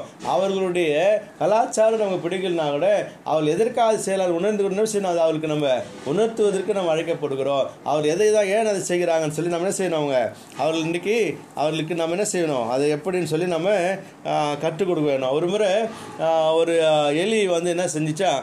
பார்த்துட்டு இருந்துச்சா? எலி குழந்தைங்க சின்ன சின்ன குட்டிலாம் விட்டுட்டு அது என்ன சின்ன போயிட்டு இறைய தேடலான்னு சொல்லி போயிடும் போது அஹ், திடீர்னு நாய் வந்துட்டு இருக்குது திடீர்னு அது பூனை வந்துட்டு இருக்குது திடீர்னு பூனை பூனை வந்துட்டு இருக்குது பூனை வந்தோடனே அது பார்த்துட்டு ஐயோ நம்ம குழந்தைகளை இப்படி தான் காப்பாற்றணும்னு சொல்லிட்டு உடனே ஓடி போய் வேகமாக என்ன பண்ணிச்சா அது குழந்தைலாம் இட்டு போய் என்ன பண்ணும்? வலையில் போய் மறைச்சின்னு உடனே நாய் மாதிரி குறைச்சிக்குதா நாய் மாதிரி குறைச்ச உடனே அந்த பூனை என்ன பண்ணிது? பயந்துனே? ஒரே ஓட்டமாக ஓடிட்டுது. அப்போது அந்த குழந்தை கேட்டுச்சு அம்மா இப்போ நாய் குறைச்சிது யாருமே குறைச்சிது அப்படின்னு சொல்லி அந்த குழந்தைங்க என்ன பண்ணுங்க உற்சாகமா கேட்டுக்கிறாங்க கேட்ட உடனே அப்போ சொல்லிச்சா அந்த நாய் மாதிரி குறைச்சது யாருதா நான் தான் குறைச்சேன் அப்படின்னு சொல்லி சொல்லித்தான் அப்போ இன்றைக்கு அவளுடைய பழக்கம் என்ன நம்ம வந்து இன்றைக்கு உலகத்தில் வாழலாம் கூட மற்ற இடத்துல எப்படி நடந்து கொள்ளணும் சின்ன இன்றைக்கி நம்ம இன்றைக்கி அநேகர் அந்த தன்மையை தெரிந்து கொள்ளாதனால என்ன செய்கிறாங்க நம்ம? இன்றைக்கு பிரச்சனை ஆண்டவரை அறிவிக்க முடியாதபடி என்ன செய்கிறாங்க வாழ்ந்து கொண்டிருக்காங்க நேராக போய் ஒரு ஊரில் சொன்னாலாம் பாவிகளே நீங்கள் ஆண்டவரை ஏற்றுக்கொள்ளுங்கன்னு சொன்னோன்னா அந்த ஊரில் எல்லாரும் கோவம் வந்துருக்கு ஊரில் எல்லாரும் சொன்னாங்க யார் யா இங்கே பாவி? எங்களை பார்த்து பாவின்னு சொல்லியான்னு சொல்லி அவங்களாம் கோவம் தான் பண்ணிடுறாங்க? அவங்கள அடிச்சு எடுத்து அந்த ஊருக்கு வெளியே எடுத்து வந்து விட்டுருக்காங்க. இன்றைக்கு அவர்கள் எப்படி மாற்ற வேண்டும்னு சொல்லி இன்றைக்கு அறியாதனால என்ன ஆண்டவருடைய நாமம் இன்றைக்கு அறிவிக்கப்படாமல் இருக்கிறது. ஆண்டவருடைய நாமத்தை அறிவிப்பதற்கு அப்போது நம்ம என்ன செய்யணுமா? அவர்களுக்கு எப்படி சொல்ல வேண்டும்னு சொல்லி அந்த மனப்பக்குவம் நமக்கு என்ன? வரல. அவர்களை முதலாவது மதிக்கணுமா? வெள்ளக்கார் ஒருத்தர் என்ன பண்ணிக்கிறாரு? ஒரு அதாவது ஒரு ஊருக்குள்ள போய் கிராமத்தில் போய்கிறார் அன்றைக்கெல்லாம் சுவிசேஷம் அறிவிச்சு அறிவிச்சிருக்காங்க அவருக்கு பசி. அப்போது என்ன செய்யுதுன்னு தெரியல. உடனே அவர் கேட்டார் அம்மா எங்களுக்கு சாப்பிட்றதுக்கு ஏதாவது கொடுங்க அப்படின்னு சொல்லி கேட்டோடனே அவங்க வந்து என்ன சொல்லியிருக்காங்க? வந்து அப்போல்லாம் வந்து இந்த ஜாதி பார்க்குறவங்க ஜாதி வித்தியாசம் பார்க்குறவங்க அவங்கக்கிட்ட எங்களுக்கு சாப்பிட்றதுக்கு ஒன்றும் இல்லை எங்களுக்கு கூழ் தான் இருக்குது அப்படின்னு சொல்லி சொன்னாங்களாம். அப்போ கூழ் தான் இருக்குதுன்னா இவர் வந்து இப்போ கூழ் குடிக்கணும். இவருக்கு கூழுன்னா தெரியாது இவருக்கு. இவர் கூழ் பார்த்து தான் கிடையாது. அப்போது கூழை பார்த்து தெரியாததுனால இவர் உடனே கூழ் சரிமான குடிக்கிறேன்னு சொல்லியிருக்காரு. அப்போ குடிக்கிறதுக்கு பாத்திரம் இல்லை. பாத்திரம் கொடுக்க மாட்டுறாங்க ஒன்று அவர் தொப்பியை காட்டிக்கிறாரு. தொப்பியை காட்டி தொப்பியில் சொல்லிக்கிறாரு? தொப்பியில் கூழை ஊற்றிருக்கிறாங்க அந்த தொப்பியில் கூழை குடிச்சிருக்காரு. என்னை கேட்டுக்கணும் அருமையான ஜனல் பிள்ளை. இன்றைக்கு ஆணுடைய பிள்ளைகள் என்று சொல்லிக்கிற நீங்கள் தானோ இது போல் செய்யல நம்மளால் செய்ய முடியுமா? அப்போ எந்த அளவுக்கு அவர்கள் அர்ப்பணித்தா அந்த மக்கள் வேண்டும் என்று சொல்லி நினைத்ததுன்னா அவர்கள் ஆண்டுகளாக வழிநிறுத்தணும்னு சொல்லி வைராக்கி இருந்ததுனால என்ன செய்திருக்கிறாங்க? அர்ப்பணித்து. அந்த இடத்துல அவங்க கூழ் வாங்கி தொப்பியில் வாங்கி குடிச்சார பாருங்க எவ்வளோ வெள்ளைக்காரர் பாருங்க. அது வெளிநாட்டில் எவ்வளோ வசதியாக இருந்தவர் எல்லாம் தெரிஞ்சவர் எல்லா விஷயம். அவங்க வந்து ஹைஜீன் பார்க்குறவங்க அதுக்கப்புறம் வந்து சுகாதாரம் பார்க்குறவங்க அப்படிப்பட்ட வெள்ளைக்காரர் என்ன பண்ணிக்கிறாரு? அந்த கூழ் வாங்கி குடிச்சு அப்போ அந்த அந்த செயலை பார்த்த உடனே அவங்களாம் மனசு அப்படியே அவங்களுக்கு உடஞ்சி அப்போ எதற்காக இவர் இப்படிப்பட்ட செயலை செய்கிறார்? இவர் ஏன் வந்து நம்மக்கிட்ட பேசணும்? இவர் எதுக்காக நம்மக்கிட்ட ஆண்டவர் அன்பை சொல்லணும்? அந்த ஆண்டவர் யாருன்னு சொல்லி சரி அவங்க அறிந்து கொண்டேன்னு சொல்லி என்னத்தினால ஆண்டவர் என்ன செய்தார்களாம்? அவரை அறிந்து கொண்டாலே கேட்டுக்கொண்டு அருமையான தேடல் பிள்ளைகளே நாம் இன்றைக்கு ஆண்டவரை எவ்வாறு அறிவிக்கிறோம்? ஆண்டவர் ஆண்டவர் நம்ம நாம் ருசிக்கிறோம் அந்த ஆண்டவர் நம்ம என்ன செஞ்சுக்கு மற்றவர்களுக்கு நாம சொல்றோமா? அப்படின்னு சொல்லி நம்ம இன்னைக்கு அர்த்தம் நம்மை பார்த்து கேட்கிறார். அன்றைக்கு பேதர்வின் சாட்சி என்ன அப்புறம் பேதர் இப்படி தான் யோசிச்சாரா? ஐயோ நம்ம இதெல்லாம் தீட்டு இதெல்லாம் என்ன செய்யுது? தீட்டு. இதெல்லாம் நான் சாப்பிட மாட்டேன் இதெல்லாம் சாப்பிட மாட்டேன்னு சொல்லி சொல்றது. ஆனால் ஆண்டவர் சொல்றாரு இவையெல்லாம் தீட்டு? கிடையாது. உள்ள போறது ஒன்றும் தீட்டு? கிடையாது. உள்ள வந்து வர்றது தான் தீட்டு இன்றைக்கு அநேகர் அதே அறியாமல் இருக்கிறாங்க. இவங்க வாழ்க்கையில் சாட்சி கிடையாது பேசுறது சாட்சி கிடையாது செய்யறது சாட்சி கிடையாது. ஆனால் இது மாத்திரம் சா சாப்பிட்றதுல மாத்திரம் ஐயோ நாங்கள் இது பஞ்சக்கறி சாப்பிட மாட்டோம் நான் இது சாப்பிட மாட்டோம் அது சாப்பிட என்ன பண்ணிடுறாங்க? அது மாத்திரம் ஆனால் சொல்லி எல்லாவற்றையும் அடித்து புசி இவையெல்லாம் உனக்காக தான் உண்டாக்கப்பட்டிருக்குது. உலகத்தில் உள்ள எல்லா மனிதர்களையும் ஆண்டவர் படித்தால் அவைகளிலே யாரும் பாவி அல்ல. அவள் யாருமே பாவி கிடையாது. எல்லாரும் ஆண்டவராய படை அவள் ஆனால் அவள் செய்கிற காரியம் ஆண்டவரை அறியாம இருக்கிறார் அவள் தான் ஆண்டவரை அறியாம இருக்கிறாங்க. ஆண்டவர் பாவத்தை தான் இருக்கிறாரு. பாவி என்ன செய்யறாரு அவரு? அவர் நேசிக்கிறார். இல்லைங்களா? அப்ப அப்படிப்பட்ட நம்ம மிஞ்சின நீதிமானா இருக்கணுமா? நம்ம இருக்கணுமா நம்ம? மிஞ்சின நீதிமானா இருக்கணும். அதே அதே அது பத்தாம் அதிகாரம் பதினஞ்சாம் வருஷத்துல சொல்கிறார். அப்பொழுது அப்பொழுது தேவன் அப்பொழுது தேவன் சுத்தமாக்கினவைகளை சுத்தமாக்கினவைகளை நீ தீட்டாக எண்ணாதே. நீ தீட்டாக எண்ணாதே. என்று இரண்டாம் தரமும் சத்தம் அவனுக்கு என்று. இறந்தாரமும் சத்தம் அவனுக்கு. அப்போ தாங்கினார் அவரு. ஆண்டவர் சொல்றாரு நீ இது செய்யின்னு சொல்லி சொன்னதுக்கு அப்புறம் என்ன செய்யல அவரால. செய்ய முடியல. அப்போ ரெண்டாம் தரமும் அவருக்கு சத்தம் என்ன பண்ணுச்சு? மறுபடியும் அவருக்கு உண்டாயிடுச்சு. நாம் யாரையும் அவர்கள் அந்நியர்கள் சொன்னா என்ன சொல்லக்கூடாது நம்ம நினைக்க கூடாது. ஆண்டவரால் படைக்கப்பட்ட எல்லாருமே ஆண்டவருடைய பிள்ளைகள் ஆண்டவருடைய அவருடைய சாயலிலே படைக்கப்பட்ட எல்லாரும் ஆண்டவருடைய பிள்ளைகள். மனிதனாய் பார்த்து உண்டாக்கி கொண்டு தான் மதம் ஜாதி இவைகள் எல்லாம் மனிதனால உண்டாக்கப்பட்டது. பரலோகத்திலே ஜாதி கிடையாது. பரலோகத்திலே மதம் கிடையாது. பரலோகத்திலே மொழி கிடையாது. எங்கே ஒரே ஜாதி ஒரே பாஷை ஒரே இனம் எல்லாரும் பரிசுத்தர்கள் பரலோகத்தை நிரப்புறாள் அவளை பரிசுத்தலாய் மாற்றுவதற்கு அவருடைய ஆண்டவர் சமூகத்தில் சேர்ப்பதற்கு நீங்களும் நானும் ஆண்டவர் உத்தரவாதத்தை நமக்கு கொடுத்திருக்கிறாரு. அப்படிப்பட்ட உத்தரவாதத்தோடு கூட நம்ம அவர்களை. நாம ஒரு முறை வேதநாயக சாஸ்திரியார் அந்த அரசவையில் தஞ்சாவூர் அந்த என்ன இந்த ம- இது அரசவையில் அவர் வந்து இது அஹ், கவியா இருக்கிறார். விகட அந்த என்ன கவியா இருக்கிறாரு? அரச கவியாய் அவர் இருக்கிறார். அப்படிப்பட்ட அரச கவிக்கு இந்த விநாயகர் சதுர்த்தி வந்துச்சு. அப்போ வந்து அந்த ராஜா கூப்பிட்றாரு. இந்த ம- சரபோஜி மன்னர் என்ன பண்ணார் கூப்பிட்டு இது மாதிரி நாளைக்கு வந்து விநாயகர் சதுர்த்தி நாட்டு மக்களெல்லாம் வந்து அதுக்கு இது பண்ண வழிபட போகிறாங்க அதனால் நீ நாளைக்கு அவரை வந்து துதித்து ஒரு பாடல் பாடணும் அப்படின்னு சொல்லி சொல்லிட்டார். ராஜா சொல்லிட்டா நம்ம ஒன்றும் கட்டுப்போ அவர் வந்து நம்ம ஒன்றுமே சின்ன பண்ணி நம்ம கட்டுப்படாமல் இருக்கவே முடியாது. உடனே வீட்டுக்கு போகிறார் துக்கமாக இருக்கிறார். ரொம்ப அந்த மனைவி பார்த்து கேட்குற என்னங்க எப்பவுமே சந்தோஷமா வருவீங்களே? இன்னைக்கு இவ்வளோ துக்கமாக இருக்குன்னு என்ன விஷயம்? அப்படின்னு சொல்லி சொன்னானே அவர் சொல்ற இது ஒரு விஷயத்தை நடந்தா சொல்றாரு நாளைக்கு இது மாதிரி விஷயமா? நான் என்ன பாட்டு பாட சொல்லி சொல்றாரு அவரு. சொல்றாரு சொல்லிட்டார் ராஜா சொல்லிட்டார் நம்ம தட்ட முடியாதுன்னு சொல்லி. அந்த அந்த மனைவி சொன்னாங்களாம் நீங்க உயிரை விட்டார் என்ன பண்ணாது நீங்க? அதை பத்தி மற்ற வந்து. மற்ற வந்து செய்ய- மற்ற தெய்வத்தை நீங்க புகழ்ந்து பாட கூடாது அப்படின்னு சொல்லி சொல்லிட்டு இருக்கிறாங்க. இவருக்கு நைட்டெல்லாம் தூக்கம் வரல. அப்போ நைட்டெல்லாம் யோசிச்சு அடுத்த நாள் காலையில் அரசவைக்கு கூட ராஜா பார்த்துக்கிற சந்தோஷமாக பார்க்குறாரு. இவர் வந்து ஒரு நல்ல சாஸ்திரியார். எப்படி எனக்கு என்ன பண்ணுவார்?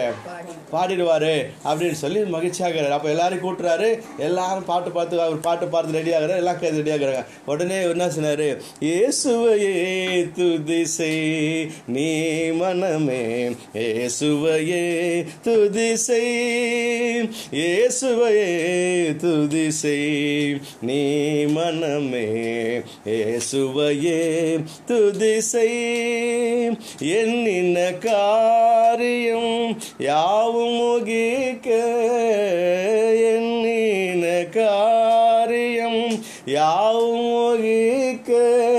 மண்ணிலும் இன்னிலும் வாழ்ந்து சுகிக்க. மண்ணிலும் இன்னிலும் வாழ்ந்து சுகிக்க இயேசுவையே துதிசை நீ மனமே இயேசுவையே துதிசை எல்லாருக்கும் ஆச்சரியமாச்சான் அவரு என்ன சார் எல்லாரும் அசந்து போய் என்ன பண்ணிட்டாங்களா? எல்லாரும் சந்தோஷமாயிட்டு எல்லாரும் கை தட்டி அன்றைக்கு என்ன யாரை பாராட்டினாங்களா? வேதநாயக சாஸ்திரியாரை பாராட்டினாங்க என்ன மன்னன். உன்னை உன்னை இவ்வளவு என்ன செய்யணும் உங்கள் உங்கள் கடவுள் மேலே நீ இவ்வளவு நம்பிக்கை வச்சதுனால அவர்தான் உண்மையான கடவுள். சொல்லி செய்யணும் எல்லாரும் ஆண்டவர் அந்த நேரத்தில் ஏற்றுக்கொண்டதற்கு ஒரு ஏதுவாக இருந்தார். இன்றைக்கு நாம என்ன செய்யறோம் அது மாதிரி சமயத்தில் உடனே அவங்களுக்கு சரின்னு சொல்லி சொல்லிடுறோம் அவங்க சொல்றது சா சரி சரி தலையா என்ன பண்ணிடுறோம் போய் நம்ம சில வேலைகள் நாம செய்துடுறோம். இல்லைங்களா? ஆனால் ஆண்டவர் இன்றைக்கு சாட்சியாக நிறுத்த முடியாது. நம்ம இந்த பேதுரை போல நம்ம அழைக்கிறார். மூன்றாவது இயேசுவின் வாழ்வில் நடந்த சாட்சி. அடுத்தது மூன்றாவது நம்ம பார்க்க வேண்டிய ஒருவர் இயேசு கிறிஸ்து. அவர் தானே சரி நம்ம வாழ்க்கையில மாடலாக நம்ம வச்சுக்கணும். இப்போ இயேசு கிறிஸ்துக்கு முன்மாதிரி அவர் நம்ம என்ன செய்றாரு? முன்மாதிரி. அவர் சில ஊமைகளை சொல்லியிருக்கிறார். மற்ற பதிமூணாம் அதிகாரத்தில் முப்பத்தேழு முப்பத்தெட்டு வசனங்களை பார்க்கும்போது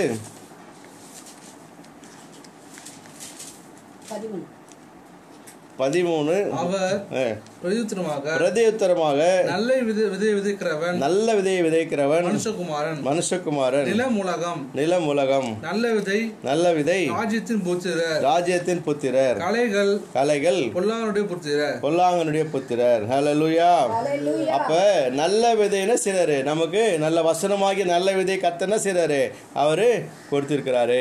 அப்போ நாம நம்ம நல்ல விதையில நல்ல நிலத்திலே விழுந்த விதைகளாய் நல்ல பலன் தர கனிகளாய் நம்ம என்ன செய்த ஆண்டவர் சாட்சியாய் வாழும்படியாய் நம்ம அழைத்திருக்கிறார். ரெண்டு ஓமையை சொல்றாரு. அங்க என்ன சொல்றாரு? ரெண்டு ஓமையை நமக்கு சொல்றாரு. முப்பத்தி ரெண்டாம் வசனத்துல சொல்றாரு. ஒரு ஓமையை சொல்றாரு. என்ன? முப்பத்தி ரெண்டாம் வசனத்துல? அது சகல விதைகளிலும். சகல விதைகளிலும் சிறியதா இருந்தும் வளரும் போது சகல பூண்டுகளிலும் பெரிதாகி ஆகாயத்து பறவைகள் ஆகாயத்து பறவைகள் அதன் கிளைகளில் வந்தடையத்தக்கதாய் மரமாகும் என்றார்.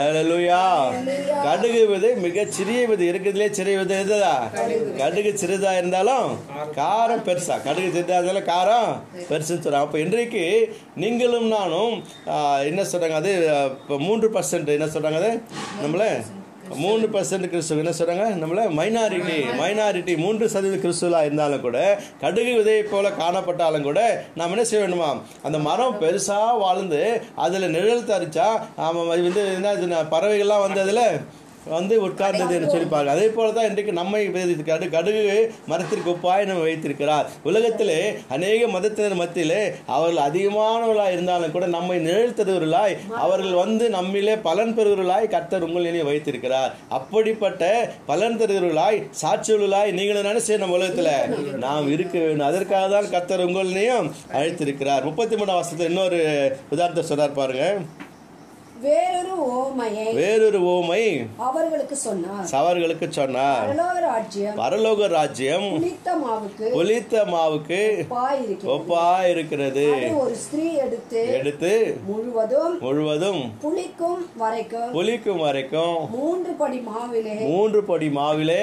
அடக்கி வைத்தாள் என்றார். அடக்கி வைத்தால் என்றார். ஹalleluya இன்றைக்கு கிறிஸ்தவர்களாகிய நீங்க நானும் புளித்த மாவுக்கு ஒப்பிடப்படுகிறோம். எப்படி அவ்வளோ மாவுல கொஞ்சம் புளித்த மாவு எடுத்து சேர்த்தோன்னா அது என்ன? மொத்த மாவும் புளிப்பாய் மாறுகிறது அதே போல நீங்களும் நானும் ஆண்டவருக்கு உப்பாய் வெளிச்சமாய் உலகத்திற்கு இருப்பதற்காக அழைக்கப்படுகிறீர்கள். கேட்டுக்கொண்டு அருமையான தேவனுடைய பிள்ளைகளே கர்த்தருடைய கரம் நம்மோடு கூட இருந்து எல்லாவற்றையும் செய்வதற்கு அவர் பலனுள்ளாய் இருக்கிறார். நாம புளித்த மாவை போல மற்றவருக்கு என்ன செய்யணும் நம்ம? மற்றவர்களே இந்த உலகத்திலிருந்து பிடிப்ப வேறுபட்டு பிரித்து அவர்களை ஆண்டோர் சமூகத்தில் சேர்வதற்காக நீங்களும் நானும் அழைக்கப்பட்டிருக்கிறோம். உலகம் எல்லாம் எனக்காதாயம் என வாழ்ந்தவர் மகிழ்ந்ததில்லை. ஆன்மாவே எனக்காதாயம் என வாழ்ந்தால் கவலை இல்லை. அழியும் செல்வம் சேர்ப்பதாம் அழிய ஆன்மாவை காப்பதா? அழியும் செல்வம் சேர்ப்பதாம் அழிய ஆன்மாவை காப்பதா? இந்த கேள்விக்கு பதிலாய் வாழ்ந்தவர் யார்? அவரே இயேசு கிறிஸ்துவே. இந்த கேள்விக்கு பதிலாய் வாழ்ந்தவர் யார்? அவரே இயேசு கிறிஸ்துவே. உலகம் எல்லாம் எனக்காதாயம். என்ன வாழ்ந்தவர் மகிழ்ந்ததில்லை ஆன்மாவே எனக்காதாயம் என வாழ்ந்தால் கவலை இல்லை. ஹalleluya நமக்கு மாதிரி இயேசு கிறிஸ்து தான். அவரை பார்த்து அவரை போலவே அவர் வாழ்ந்தது வாழ்க்கையை போலவே நீங்களும் நான் எப்படி மற்ற மக்களை அவர் எப்படி கவர்ந்தாரோ மற்ற சிறுமைப்பட்டவர்கள் மேல் சிந்தையுடன் பாக்கியவான் சொல்கிறபடி அவர் என்ன செய்தார் ஒடுக்கப்பட்டவர்களே அவர் நசுக்கப்பட்டவர்களே அவர் ஓரம் கட்டப்பட்டவர்களை அவர் தேடி சென்று அவர்களுக்கு ஆறுதலை கொடுத்தார். அவருடைய நோய்களை குணமாக்கினார். அவருடைய பசிகளே செய்தார் தீர்த்தார் என்று சொல்லப்பார் இன்றைக்கு நீங்களும் நானும் கூட பெரிய பெரிய பணக்காரர்களுக்கு தான் நம்ம சொல்ல சுவிசேஷ ஆண்டவர் சொல்லலை. யாரெல்லாம் ஏழைகளாய் நலிந்தவர்களாக இருக்கிறார்களோ யாரெல்லாம் ஓரக்கட்டார்களோ அவர்கள் என்ன நம்ம ஆண்டவர் சமூகத்தில்? பல்வேறு சமுதாயத்தில் பல்வேறு சமூகத்தில் பல்வேறு மதத்தில் பல்வேறு இன்னைக்கு பழக்க வழக்கங்களோடு கூட வாழ்ந்து கொண்டிருக்கிற இன்னைக்கு அடிமைத்தனத்தில் இருக்கிற அநேக மக்களை கிறிஸ்துவத்துக்கு நம்ம செய்ய நம்ம வழிநடத்த வேணும் அதற்கு தான் கர்த்தர் நம்ம என்ன செய்கிறாரு ஆசீர்வாதமாய் மாற்றிருக்கிறார். இப்படி பல்வேறு நம்பிக்கை உள்ள மல்டி ஃபேத் சொசைட்டியில் இருக்கிற நீங்களும் நானும் அந்த நம்பிக்கை உள்ள மக்களே சரி நம்ம ஆண்டவருடைய பக்கமாய் நாம இருக்க வேணும் கடைசி வசனத்தை வாசித்து நாம் தியானத்து முடிக்கலாம். மத்திய ஐந்தாம் அதிகாரம் பதினாறாம் விதமாய் சொல்லுது. மத்திய ஐந்து பதினாறு. இவ்விதமாய் இவ்விதமாய் மனுஷர் உங்கள் மனுஷர் உங்கள் நற்கிரியைகளை நற்கிரியைகளை கண்டு பரலோகத்திற்கிற பரலோகத்தில் இருக்கிற உங்கள் பிதாவை உங்கள் பிதாவை மகிமைப்படுத்தும்படி மகிமைப்படுத்தும்படி உங்கள் வெளிச்சம் உங்கள் வெளிச்சம் அவர்கள் முன்பாக அவர்களுக்கு முன்பாக பிரகாசி பிரகாசிக்க கடவுது. ஹalleluya மனுஷர் உங்கள் நற்கிரைகளை கண்டு அவர்கள் முன்பாக என்ன சில வெளிச்சம்? பிரகாசிக்க முடியாத கர்த்தர் உங்களை நாளில அழைத்திருக்கிறார். அப்படிப்பட்ட நம்பிக்கையில நீங்கள் நான் ஆண்டவரோடு கூட வாழும்போது கர்த்தர் நம்முடைய செயல்களை ஆசீர்வதித்து நம்மையும் பரலோகம் சேர்த்து அநேகரை நம்மோடு இருக்கிறவர்களே பரலோகம் சேர்ப்பதற்கு கர்த்தர் நம்மருக்கு உதவி செய்வராக. கண்களை மூடி ஆண்டவரை நோக்கி நாம் ஜபம் செய்வோம். மதிய இழந்து தீய வழியிலே நீ நடந்தால் வரும் கோபம் அறிந்திடாயோ கதியாம் ரட்சன்ய வாழ்வை கண்டு நீ மகிழ்ந்திட. கதியாம் ரட்சன்ய வாழ்வை கண்டு நீ மகிழ்ந்திட. காலம் இதுவே நல்ல காலம் என்றறியாயோ காலம் இதுவே நல்ல காலம் என்றறியாயோ காலத்தின் அருமையை அறிந்து வாழாவிடில் கண்ணி விடுவாயே. அன்பின் பரலோக பிதாவே இந்த கால வேளையிலே நன்றியோடு துதிக்கிறோம் உம்மை ஸ்தோத்திரிக்கிறோம். கர்த்தர் எங்களுக்கு தந்த நல்ல வாய்ப்புகளுக்காய் கிருபைகளுக்காய் ஏதுக்களுக்காய் ஆண்டவரே ஆசீர்வாதங்களுக்காய் உமக்கு நன்றி செலுத்துகிறோம். கர்த்தர் எங்களை ஆண்டவரே சேற்றிலிருந்து எங்களை பாவத்திலிருந்து எங்களை கர்த்தர் தூக்கி எடுத்தீர் ஆண்டவரே.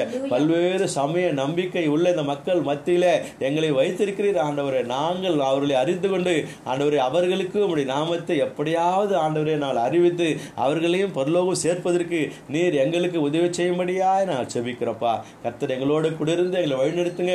இந்த ஆண்டவரே இந்த வசனங்களை கேட்கிற ஒவ்வொருவரையும் கத்த நீர் அப்படியே சாட்சியாய் நிறுத்தும்படியாய் நான் செபிக்கிறோம்.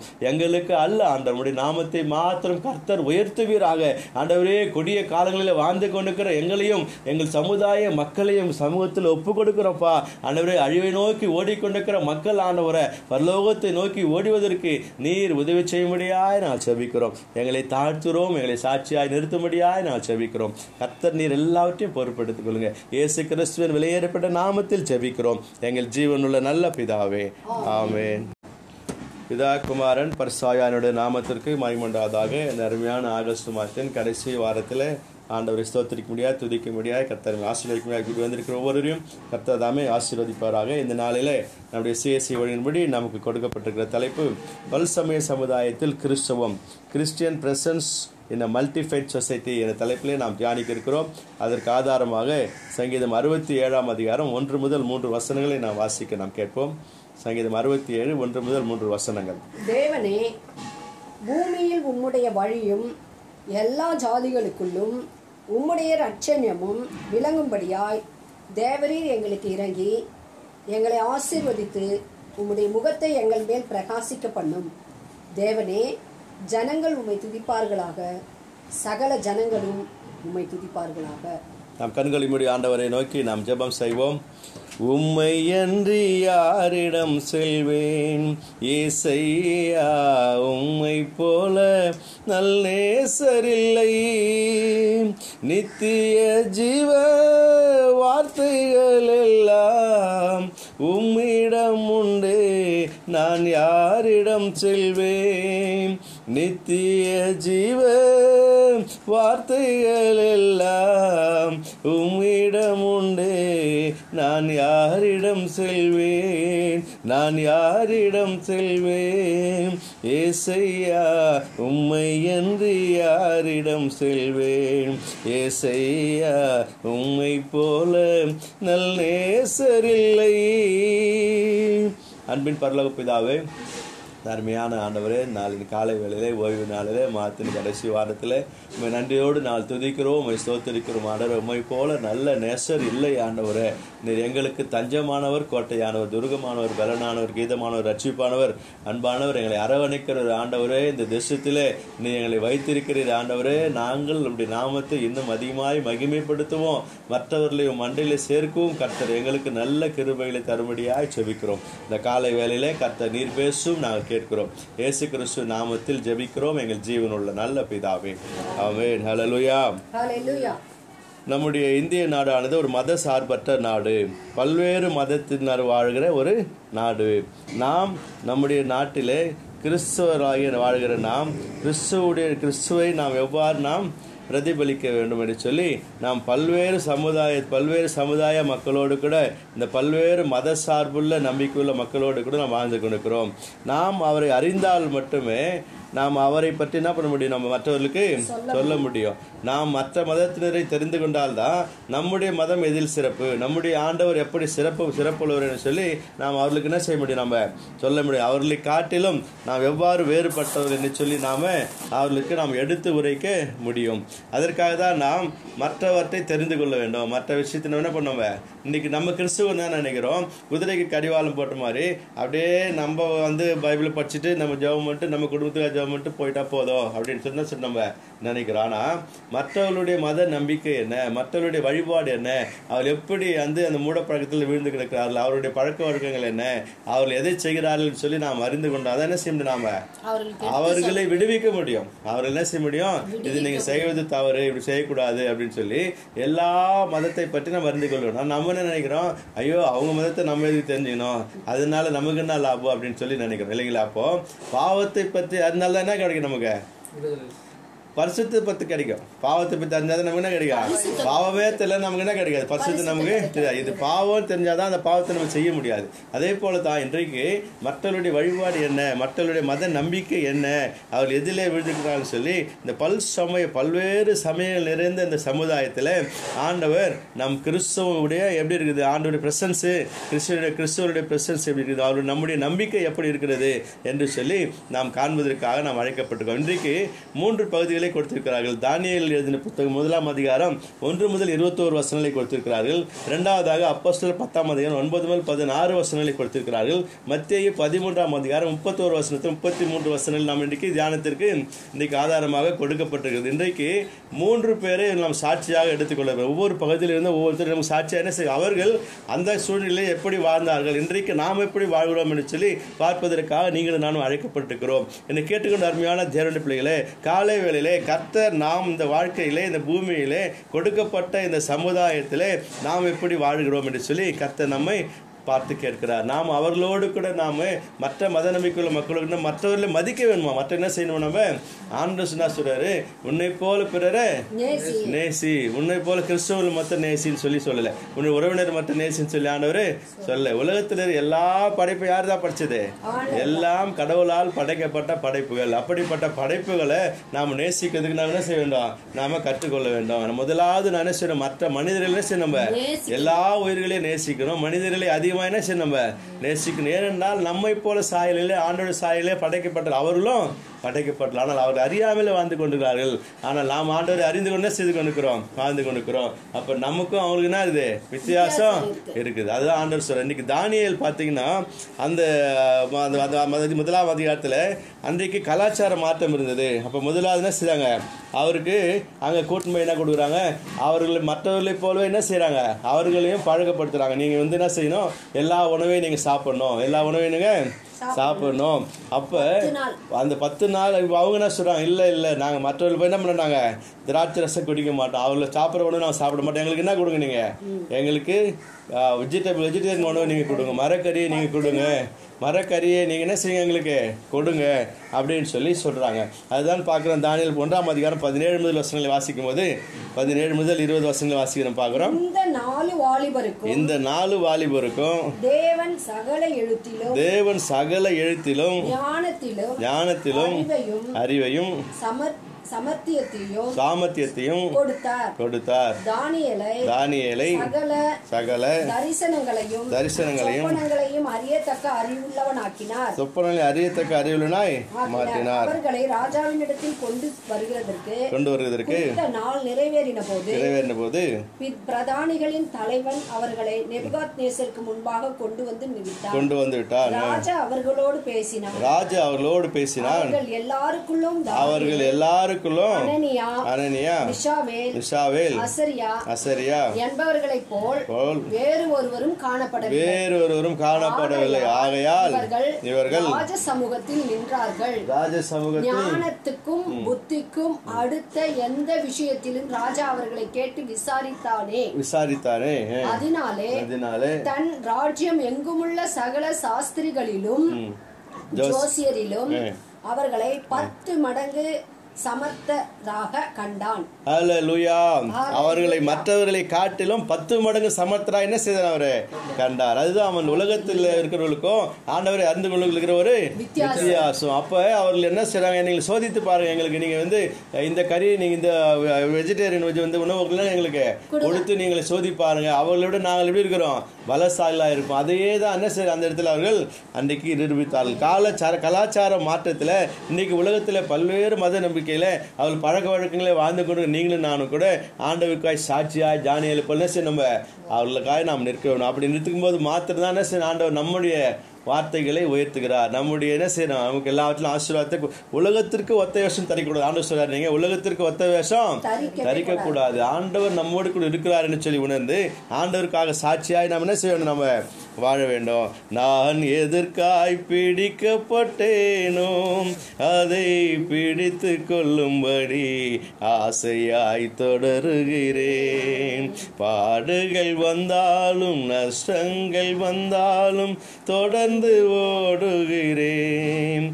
பின்னானவை மறந்து முன்னானவை நோக்கி பின்னானவை மறந்து முன்னானவை நோக்கி ஆசையாய் தொடருகிறேன். ஆசையாய் தொடருகிறேன். நான் எதற்காய் பிடிக்கப்பட்டேனோ அதை பிடித்து கொள்ளும்படி ஆசையாய் தொடருகிறேன். அல்லேலூயா எட்டாம் வசனம் சொல்கிறது. அந்த வாசி கேட்ட முதலாம் அதிகாரத்தில் எட்டாம் வசனம்.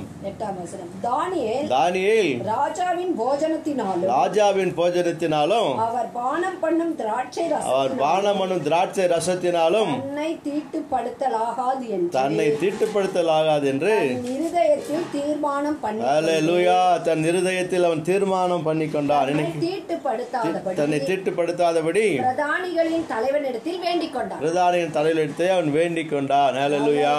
இன்றைக்கு உலகத்திலே கலாச்சாரம் என்ற பெயரில் இன்றைக்கு அநேக என்ன செய்றாங்க அவங்க? தங்களை மாற்றிக்கொள்கிறான்னு சொல்லி பார்க்கிறோம். அவங்க என்ன செய்றாங்க தங்களை? அவங்க மாற்றிக்கொள்றாங்க. ஒரு முறை ஒரு ஆந்த போய் புறா கிட்ட சொல்லிச்சான் ஐயோ நான் வந்து இந்த ஊரை விட்டு நான் வேற வீட்டுக்கு போய் வேற ஊருக்கு போயிட போறேன். வேற ஊருக்கு போய் என்ன சரி நான்? அங்க போயிட போறேன். ஏன்னா இந்த ஊர்ல இருக்கிற ஜனங்களுக்குலாம் என்ன பிடிக்கல. என் குரலை பிடிக்க பிடிக்கல. அப்படின்னு சொல்லி சொல்லிச்சான் அதுக்கு அந்த புறா என்ன சொல்லியிருக்கோம்? நீ உன் குரலை மாத்தாத வரைக்கும் எந்த ஊருக்கு போனாலும் செய்யணும் ஜனங்க உங்களை. பிடிக்காது. அப்படின்னு தான் சொல்லிச்சேன் நம்முடைய வாழ்க்கையில நம்முடைய வாழ்க்கையை நாம் மாற்றிக்கொள்ளாத பட்சத்துல நமக்கு என்ன பண்ண முடியாது? எங்கேயும் நம்மளால வாழ முடியாது. அப்போ ஆண்டவருக்கு பிடித்த மாதிரி நம்ம வாழ்க்கை இருந்தா எல்லாருக்கும் நம்ம வாழ்க்கையில் நம்ம என்ன செய்யணும்? நம்ம நம்ம பிடிக்கணும். அதுதான் சொல் நிறைய இடத்துல சொல்லுவேன். இந்த தாமரை இலையானது தண்ணீரில் தான் இருக்குது. தண்ணீர்லயே வாழ்ந்து கொண்டிருக்கிறது. ஆனால் அது நிலை என்ன? அது தண்ணி அதன் மேல ஒட்டாது. தண்ணி அதன் மேல ஒட்டாது. தண்ணி ஒட்டாது. என்ன காரணம் அப்படின்னு சொல்லி பார்க்கும்போது அதற்கு மேலே என்ன செய்யுது ஒரு அருமையான எண்ணெய் பசை அது மேல இருக்குது. இல்லைங்களா? அப்ப அந்த எண்ணெய் பசை அது மேல இருக்கிறதுனால அதனால என்ன செய்ய முடியல? தண்ணியே ஒட்டாமல் இருக்கிறது. அப்போ என்னை கேட்டுக்கொண்ட அருமையான தேவனுடைய பிள்ளைகளே உலகத்திலே வாழ்கிற நீங்களும் நானும் உலகத்தை வாழ்ந்தாலும் உலகத்திற்குரியவர்கள் அல்ல. ஹalleluya. நீங்களும் நானும். பரலோகத்திற்குரியவர்கள் பரலோக வாசிகள் என்ற நினைவு நமக்குள்ள என்ன செய்யணும் எப்போதும் இருக்க வேணும். பல் சமய சமுதாயத்தில் நீங்களும் நாளும் வாழ்ந்தால் கூட அந்த கிறிஸ்தவ கிறிஸ்துவ பிரசன்ஸ்லேயே நம்ம என்ன செய்யணும்? அவரோட பிரசனத்திலே நாம் எப்போதும் வாழ்வதற்கு நாம் இந்த தானியலை போல கற்றுக்கொள்ள வேண்டும். ரெண்டாவது பேதருவின் சாட்சியை குறித்து அப்போ சில சொல்லப்படி நாம் பார்க்கிறோம். பேதரு அவர் அந்த காலத்தில் வாழ்ந்தபோது அப்போ சில பத்தாம் அதிகாரத்தில் பன்முகத்தன்மை கொண்டு நம்ம என்ன செஞ்சு நாம வாழ்ந்து கொண்டிருக்கிறோம். ஆனால் அனைத்தையும் ஆவியானவருடைய துணையோடு கூட நாம் பரிசுத்தப்படுத்தணும் அந்த சொல்லப்பட்ட அந்த அப்போ சில பத்தாம் அதிகாரம் பதினோரு பன்னிரெண்டு வசனம் நான் பார்க்கும்போது அப்போ சிலர் பத்து பதினொன்று பன்னிரெண்டு. வானம் திறந்திருக்கிறதாயும் நாலு முனைகளும் நாலு முனைகளும் கட்டப்பட்ட கட்டப்பட்ட பெரிய துப்பட்டியை போல பெரிய துப்பட்டியை போல ஒரு விதமான ஒரு விதமான கூடு கூடு தன்னிடத்தில் இறங்கி இறங்கி தரையில் விடப்பட்டிருக்கிறதாகவும் அதிலே அதிலே பூமியில் சகல விதமான நாலு கால் ஜீவன்களும் ஜீவன்களும் காட்டு மிருகங்களும் ஆட்டு மிருகங்களும் ஊரும் பிராணிகளும் ஊரும் பிராணிகளும் ஆகாயத்து பறவைகளையும் ஆகாயத்து பறவைகளும் இருக்கிறதாக கண்டேன். இருக்கிறதாக கண்டேன். ஹalleluya. Hallelujah. அவருக்கு ஒரு தரிசனம் வருகிறது. ஆனா பேதுருக்கு என்ன அந்த நேரத்துல? ஒரு தரிசனம் வானம் திறந்திருக்கிறதாயும் வானத்திலிருந்து ஒரு துப்பட்டியில எல்லா விதமான பொருட்களும் அங்க இருக்கிறதாயும் மிருக இருக்கிறதாய் காட்டுது. அப்புறம் அது என்ன சொல்றாரு? இவை அனைத்தையும் அடித்து புசி என்று சொல்லி புசி என்று அவருக்கு சத்தம் உண்டாயிருக்கு இன்றைக்கு எனக்கு கேட்டுக்கொண்ட அருமையான தேவனப்பிலே மல்டி ஃபைத்துல சொல்றோம் மல்டி ஃபைத்துல நம்ம வாழ்ந்துக்கிறோம் இன்றைக்கு பல்வேறு சமுதாயத்தை கூட நம்ம பழகி கொண்டிருக்கிறோம். அவர்களுடைய கலாச்சாரம் நமக்கு பிடிக்கலனா கூட அவர்கள் எதற்காக செய்யலாம் உணர்ந்து கொண்டு அது அவருக்கு நம்ம உணர்த்துவதற்கு நம்ம அழைக்கப்படுகிறோம். அவர் எதை தான் ஏன் அதை செய்கிறாங்கன்னு சொல்லி நம்ம என்ன செய்யணும் அவங்க?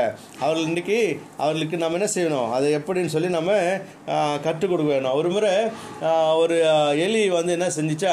ஆஹ், பார்த்துட்டு இருந்துச்சா? எலி குழந்தைங்க சின்ன சின்ன குட்டிலாம் விட்டுட்டு அது என்ன சிதை போயிட்டு இறைய தேடலான்னு சொல்லி போயிடும் போது திடீர்னு நாய் வந்துட்டு இருக்குது திடீர்னு அது பூனை வந்துட்டு இருக்குது திடீர்னு பூனை பூனை வந்துட்டு இருக்குது பூனை வந்தோடனே அது பார்த்துட்டு ஐயோ நம்ம குழந்தைங்க இப்படி தான் காப்பாற்றணும்னு சொல்லிட்டு உடனே ஓடி போய் வேகமாக என்ன பண்ணிச்சா? அது குழந்தைங்களாம் இட்டு போய் என்ன பண்ணும்? வலையில் போய் மறைச்சின்னு உடனே நாய் மாதிரி குறைச்சிக்குதா? நாய் மாதிரி குறைச்ச உடனே அந்த பூனை என்ன பண்ணிது? பயந்துனே ஒரே ஓட்டமாக ஓடிட்டுது. அப்போது அந்த குழந்தை கேட்டுச்சு அம்மா இப்போ நாய் குறைச்சது யாருமே குறைச்சது? அப்படின்னு சொல்லி அந்த குழந்தைங்க என்ன பண்ணுங்க உற்சாகமா கேட்டுக்கிறாங்க. கேட்ட உடனே அப்போ சொல்லிச்சா அந்த நாய் மாதிரி குறைச்சது யாருதா? நான் தான் குறைச்சேன் அப்படின்னு சொல்லி சொல்லிச்சான் அப்போ இன்றைக்கு அவளுடைய பழக்கம் என்ன? நம்ம வந்து இன்றைக்கு உலகத்தில் வாழலாம் கூட மற்ற இடத்துல எப்படி நடந்து கொள்ளணும் சின்ன செய்ய இன்றைக்கி நம்ம இன்றைக்கி அநேகர் அந்த தன்மையை தெரிந்து கொள்ளாதனால என்ன செய்கிறாங்க நம்ம. இன்றைக்கு பிரச்சனை ஆண்டவரை அறிவிக்க முடியாதபடி செய்கிறாங்க வாழ்ந்து கொண்டிருக்காங்க நேராக போய் ஒரு ஊரில் சொன்னாலாம் பாவிகளே நீங்கள் ஆண்டவரை ஏற்றுக்கொள்ளுங்கன்னு சொன்னோன்னா அந்த ஊரில் எல்லாரும் கோவம் வந்துருக்கு ஊரில் எல்லாரும் சொன்னாங்க யார் யா இங்கே பாவி? எங்களை பார்த்து பாவின்னு சொல்லி சரி அவங்களாம் கோவம் தான் பண்ணிடுறாங்க? அவங்கள அடிச்சு எடுத்து அந்த ஊருக்கு வெளியே எடுத்து வந்து விட்டுருக்காங்க. இன்றைக்கு அவர்கள் எப்படி மாற்ற வேண்டும்னு சொல்லி இன்றைக்கு அறியாததுனால என்ன ஆண்டவருடைய நாமம். இன்றைக்கு அறிவிக்கப்படாமல் இருக்கிறது. ஆண்டவருடைய நாமத்தை அறிவிப்பதற்கு அப்போது நம்ம என்ன செய்யணுமா? அவர்களுக்கு எப்படி சொல்ல வேண்டும்னு சொல்லி அந்த மனப்பக்குவம் நமக்கு என்ன? வரல. அவர்களை முதலாவது மதிக்கணுமா? இப்போ வெள்ளைக்காரர் ஒருத்தர் என்ன பண்ணிக்கிறாரு? ஒரு அதாவது ஒரு ஊருக்குள்ளே போய் கிராமத்தில் போய்கிறார் அன்றைக்கெல்லாம் சுவிசேஷம் அறிவிச்சு அறிவிச்சிருக்காங்க. அவருக்கு பசி. அப்போது என்ன செய்யுதுன்னு தெரியல. உடனே அவர் கேட்டார் அம்மா எங்களுக்கு சாப்பிட்றதுக்கு ஏதாவது கொடுங்க அப்படின்னு சொல்லி கேட்டோடனே அவங்க வந்து என்ன சொல்லியிருக்காங்க வந்து அப்போல்லாம் வந்து இந்த ஜாதி பார்க்குறவங்க ஜாதி வித்தியாசம் பார்க்குறவங்க அவங்கக்கிட்ட எங்களுக்கு சாப்பிட்றதுக்கு ஒன்றும் இல்லை எங்களுக்கு கூழ் தான் இருக்குது அப்படின்னு சொல்லி சொன்னாங்களாம். அப்போ கூழ் தான் இருக்கிறோன்னா இவர் வந்து இப்போ கூழ் குடிக்கணும். இவருக்கு கூழுன்னா தெரியாது இவருக்கு. இவர் கூழ் பார்த்து தான் கிடையாது. அப்போது கூழை பார்த்து தெரியாததுனால இவர் உடனே கூழ் சரிம்மா நான் குடிக்கிறேன்னு சொல்லியிருக்காரு. அப்போ குடிக்கிறதுக்கு பாத்திரம் இல்லை. பாத்திரம் கொடுக்க மாட்டாங்க உடனே அவர் தொப்பியை காட்டிக்கிறாரு. தொப்பியை காட்டி தொப்பிலாம் என்ன சொல்லிக்கிறாரு? தொப்பியில் கூழை ஊற்றிருக்காங்க அந்த தொப்பியில் கூழை குடிச்சிருக்காரு. என்னை கேட்டுக்கணும் அருமையான தமிழ் பிள்ளை. இன்றைக்கு ஆணுடைய பிள்ளைகள் என்று சொல்லிக்கிற நீங்கள் தானோ இது போல் செய்யல நம்மளால் செய்ய முடியுமா? அப்போ எந்த அளவுக்கு அவர்கள் அர்ப்பணித்தா அந்த மக்கள் வேண்டும் என்று சொல்லி நினைத்ததுன்னா அவர்கள் ஆண்டவர்களாய் வழிநிறுத்தணும்னு சொல்லி வைராக்கி இருந்ததுனால என்ன செய்திருக்கிறாங்க? அர்ப்பணித்து அந்த இடத்துல அவங்க கூழ் வாங்கி தொப்பியில் வாங்கி குடிச்சார பாருங்க எவ்வளோ வெள்ளைக்காரர் பாருங்க. அது வெளிநாட்டில் எவ்வளோ வசதியாக இருந்தவர் எல்லாம் தெரிஞ்சவர் எல்லா விஷயம் தெரிஞ்சவர். அவங்க வந்து ஹைஜீன் பார்க்குறவங்க அதுக்கப்புறம் வந்து சுகாதாரம் பார்க்குறவங்க அப்படிப்பட்ட வெள்ளைக்காரர் என்ன பண்ணிக்கிறாரு? அந்த கூழ் வாங்கி குடிச்சு அப்போ அந்த அந்த செயலை பார்த்த உடனே அவங்களாம் மனசு அப்படியே அவங்களுக்கு உடஞ்சி அப்போ எதற்காக இவர் இப்படிப்பட்ட செயலை செய்கிறார்? இவர் ஏன் வந்து நம்மக்கிட்ட பேசணும்? இவர் எதுக்காக நம்மகிட்ட ஆண்டவர் அன்பை சொல்லணும்? அந்த ஆண்டவர் யாருன்னு சொல்லி சரி அவங்க அறிந்து கொண்டேன்னு சொல்லி என்னத்தினால ஆண்டவர் என்ன செய்தார்களாம்? அவளை அறிந்து கொண்டாலே கேட்டுக்கொண்டு அருமையான தேவன் பிள்ளைகளே நாம் இன்றைக்கு ஆண்டவரை எவ்வாறு அறிவிக்கிறோம்? ஆண்டவர் ஆண்டவர் நம்ம நாம் ருசிக்கிறோம் அந்த ஆண்டவர் நம்ம என்ன செஞ்சுக்கு மற்றவர்களுக்கு நாம சொல்றோமா? அப்படின்னு சொல்லி நம்ம இன்னைக்கு அத்தை நம்மை பார்த்து கேட்கிறார். அன்றைக்கு பேதர்வின் சாட்சி என்ன அப்புறம் பேதர் இப்படி தான் யோசிச்சாரா? ஐயோ நம்ம இதெல்லாம் தீட்டு இதெல்லாம் என்ன செய்யுது தீட்டு. இதெல்லாம் நான் சாப்பிட மாட்டேன் இதெல்லாம் சாப்பிட மாட்டேன்னு சொல்லி சொல்றது. ஆனால் ஆண்டவர் சொல்றாரு இவையெல்லாம் தீட்டு? கிடையாது. உள்ள போறது ஒன்றும் தீட்டு? கிடையாது. உள்ள வந்து வர்றது தான் தீட்டு இன்றைக்கு அநேகர் அதே அறியாமல் இருக்கிறாங்க. இவங்க வாழ்க்கையில் சாட்சி கிடையாது பேசுறது சாட்சி கிடையாது செய்யறது சாட்சி கிடையாது. ஆனால் இது மாத்திரம் சா சாப்பிட்றதுல மாத்திரம் ஐயோ நாங்கள் இது பன்னிக்கறி சாப்பிட மாட்டோம் நாங்கள் இது சாப்பிட மாட்டோம் அது சாப்பிட என்ன பண்ணிடுறாங்க? அது மாத்திரம் ஆனால் சொல்லி எல்லாவற்றையும் அடித்து புசி இவையெல்லாம் உனக்காக தான் உண்டாக்கப்பட்டிருக்குது. உலகத்தில் உள்ள எல்லா மனிதர்களையும் ஆண்டவர் படித்தால் அவைகளிலே யாரும் பாவி அல்ல. அவள் யாருமே பாவி கிடையாது. எல்லாரும் ஆண்டவராய படை அவள் ஆனால் அவள் செய்கிற காரியம் ஆண்டவரை அறியாம இருக்கிறார் அவள் தான் ஆண்டவரை அறியாம இருக்கிறாங்க. ஆண்டவர் பாவத்தை தான் இருக்கிறாரு பாவி என்ன செய்யறாரு அவரு?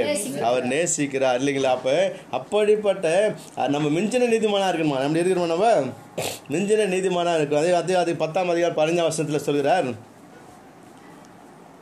அப்பொழுது அப்பொழுது தேவன் அப்பொழுது தேவன் சுத்தமாக்கினவைகளை நீ தீட்டாக எண்ணாதே நீ தீட்டாக எண்ணாதே என்று இரண்டாம் தரமும் சத்தம் அவனுக்கு.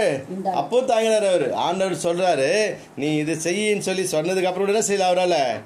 செய்ய முடியல. அப்போ ரெண்டாம் தரமும் அவருக்கு சத்தம் என்ன பண்ணுச்சு மறுபடியும்? அவருக்கு உண்டாயிடுச்சு. நாம் யாரையும் அவர்கள் அந்நியர்கள் சொன்னா என்ன சொல்லக்கூடாது நம்ம நினைக்க கூடாது. ஆண்டவரால் படைக்கப்பட்ட எல்லாருமே ஆண்டவருடைய பிள்ளைகள் ஆண்டவருடைய அவருடைய சாயலிலே படைக்கப்பட்ட எல்லாரும் ஆண்டவருடைய பிள்ளைகள். மனிதனாய் பார்த்து உண்டாக்கி கொண்டு தான் மதம் ஜாதி இவைகள் எல்லாம் மனிதனால உண்டாக்கப்பட்டது. பரலோகத்திலே ஜாதி கிடையாது. பரலோகத்திலே மதம் கிடையாது. பரலோகத்திலே மொழி கிடையாது. எங்கே ஒரே ஜாதி ஒரே பாஷை ஒரே இனம் எல்லாரும் பரிசுத்தல் பரலோகத்தை நிரப்புறாள் அவளை பரிசுத்தலாய் மாற்றுவதற்கு அவள் ஆண்டவர் சமூகத்தில் சேர்ப்பதற்கு நீங்களும் நானும் ஆண்டவர் உத்தரவாதத்தை நமக்கு கொடுத்துருக்கிறாரு. அப்படிப்பட்ட உத்தரவாதத்தோடு கூட நம்ம அவர்களை.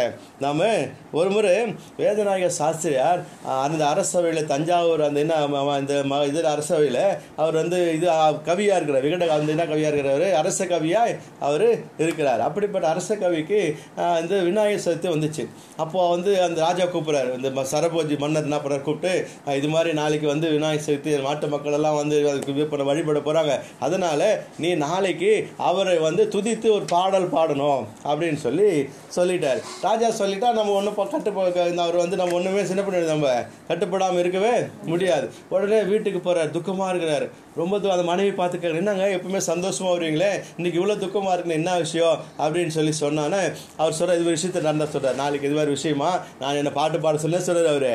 சொல்றாரு சொல்லிட்டார் ராஜா சொல்லிட்டார் நம்ம தட்ட முடியாதுன்னு சொல்லி அந்த அந்த மனைவி சொன்னாங்களாம் நீங்க உயிரை விட்டாரு என்ன பண்ணாது நீங்க? அதை பத்தி மற்ற வந்து. மற்ற வந்து அந்நியர் என்ன செய்ய மற்ற தெய்வத்தை நீங்க புகழ்ந்து பாட கூடாது அப்படின்னு சொல்லி சொல்லிட்டு இருக்கிறாங்க இவருக்கு நைட்டெல்லாம் தூக்கம் வரல. அப்போ நைட்டெல்லாம் யோசிச்சு அடுத்த நாள் காலையில் அரசு வர ராஜா பார்த்துக்கிற சந்தோஷமாக பார்க்குறாரு. இவர் வந்து ஒரு நல்ல சாஸ்திரியார். எப்படி எனக்கு என்ன பண்ணுவார்?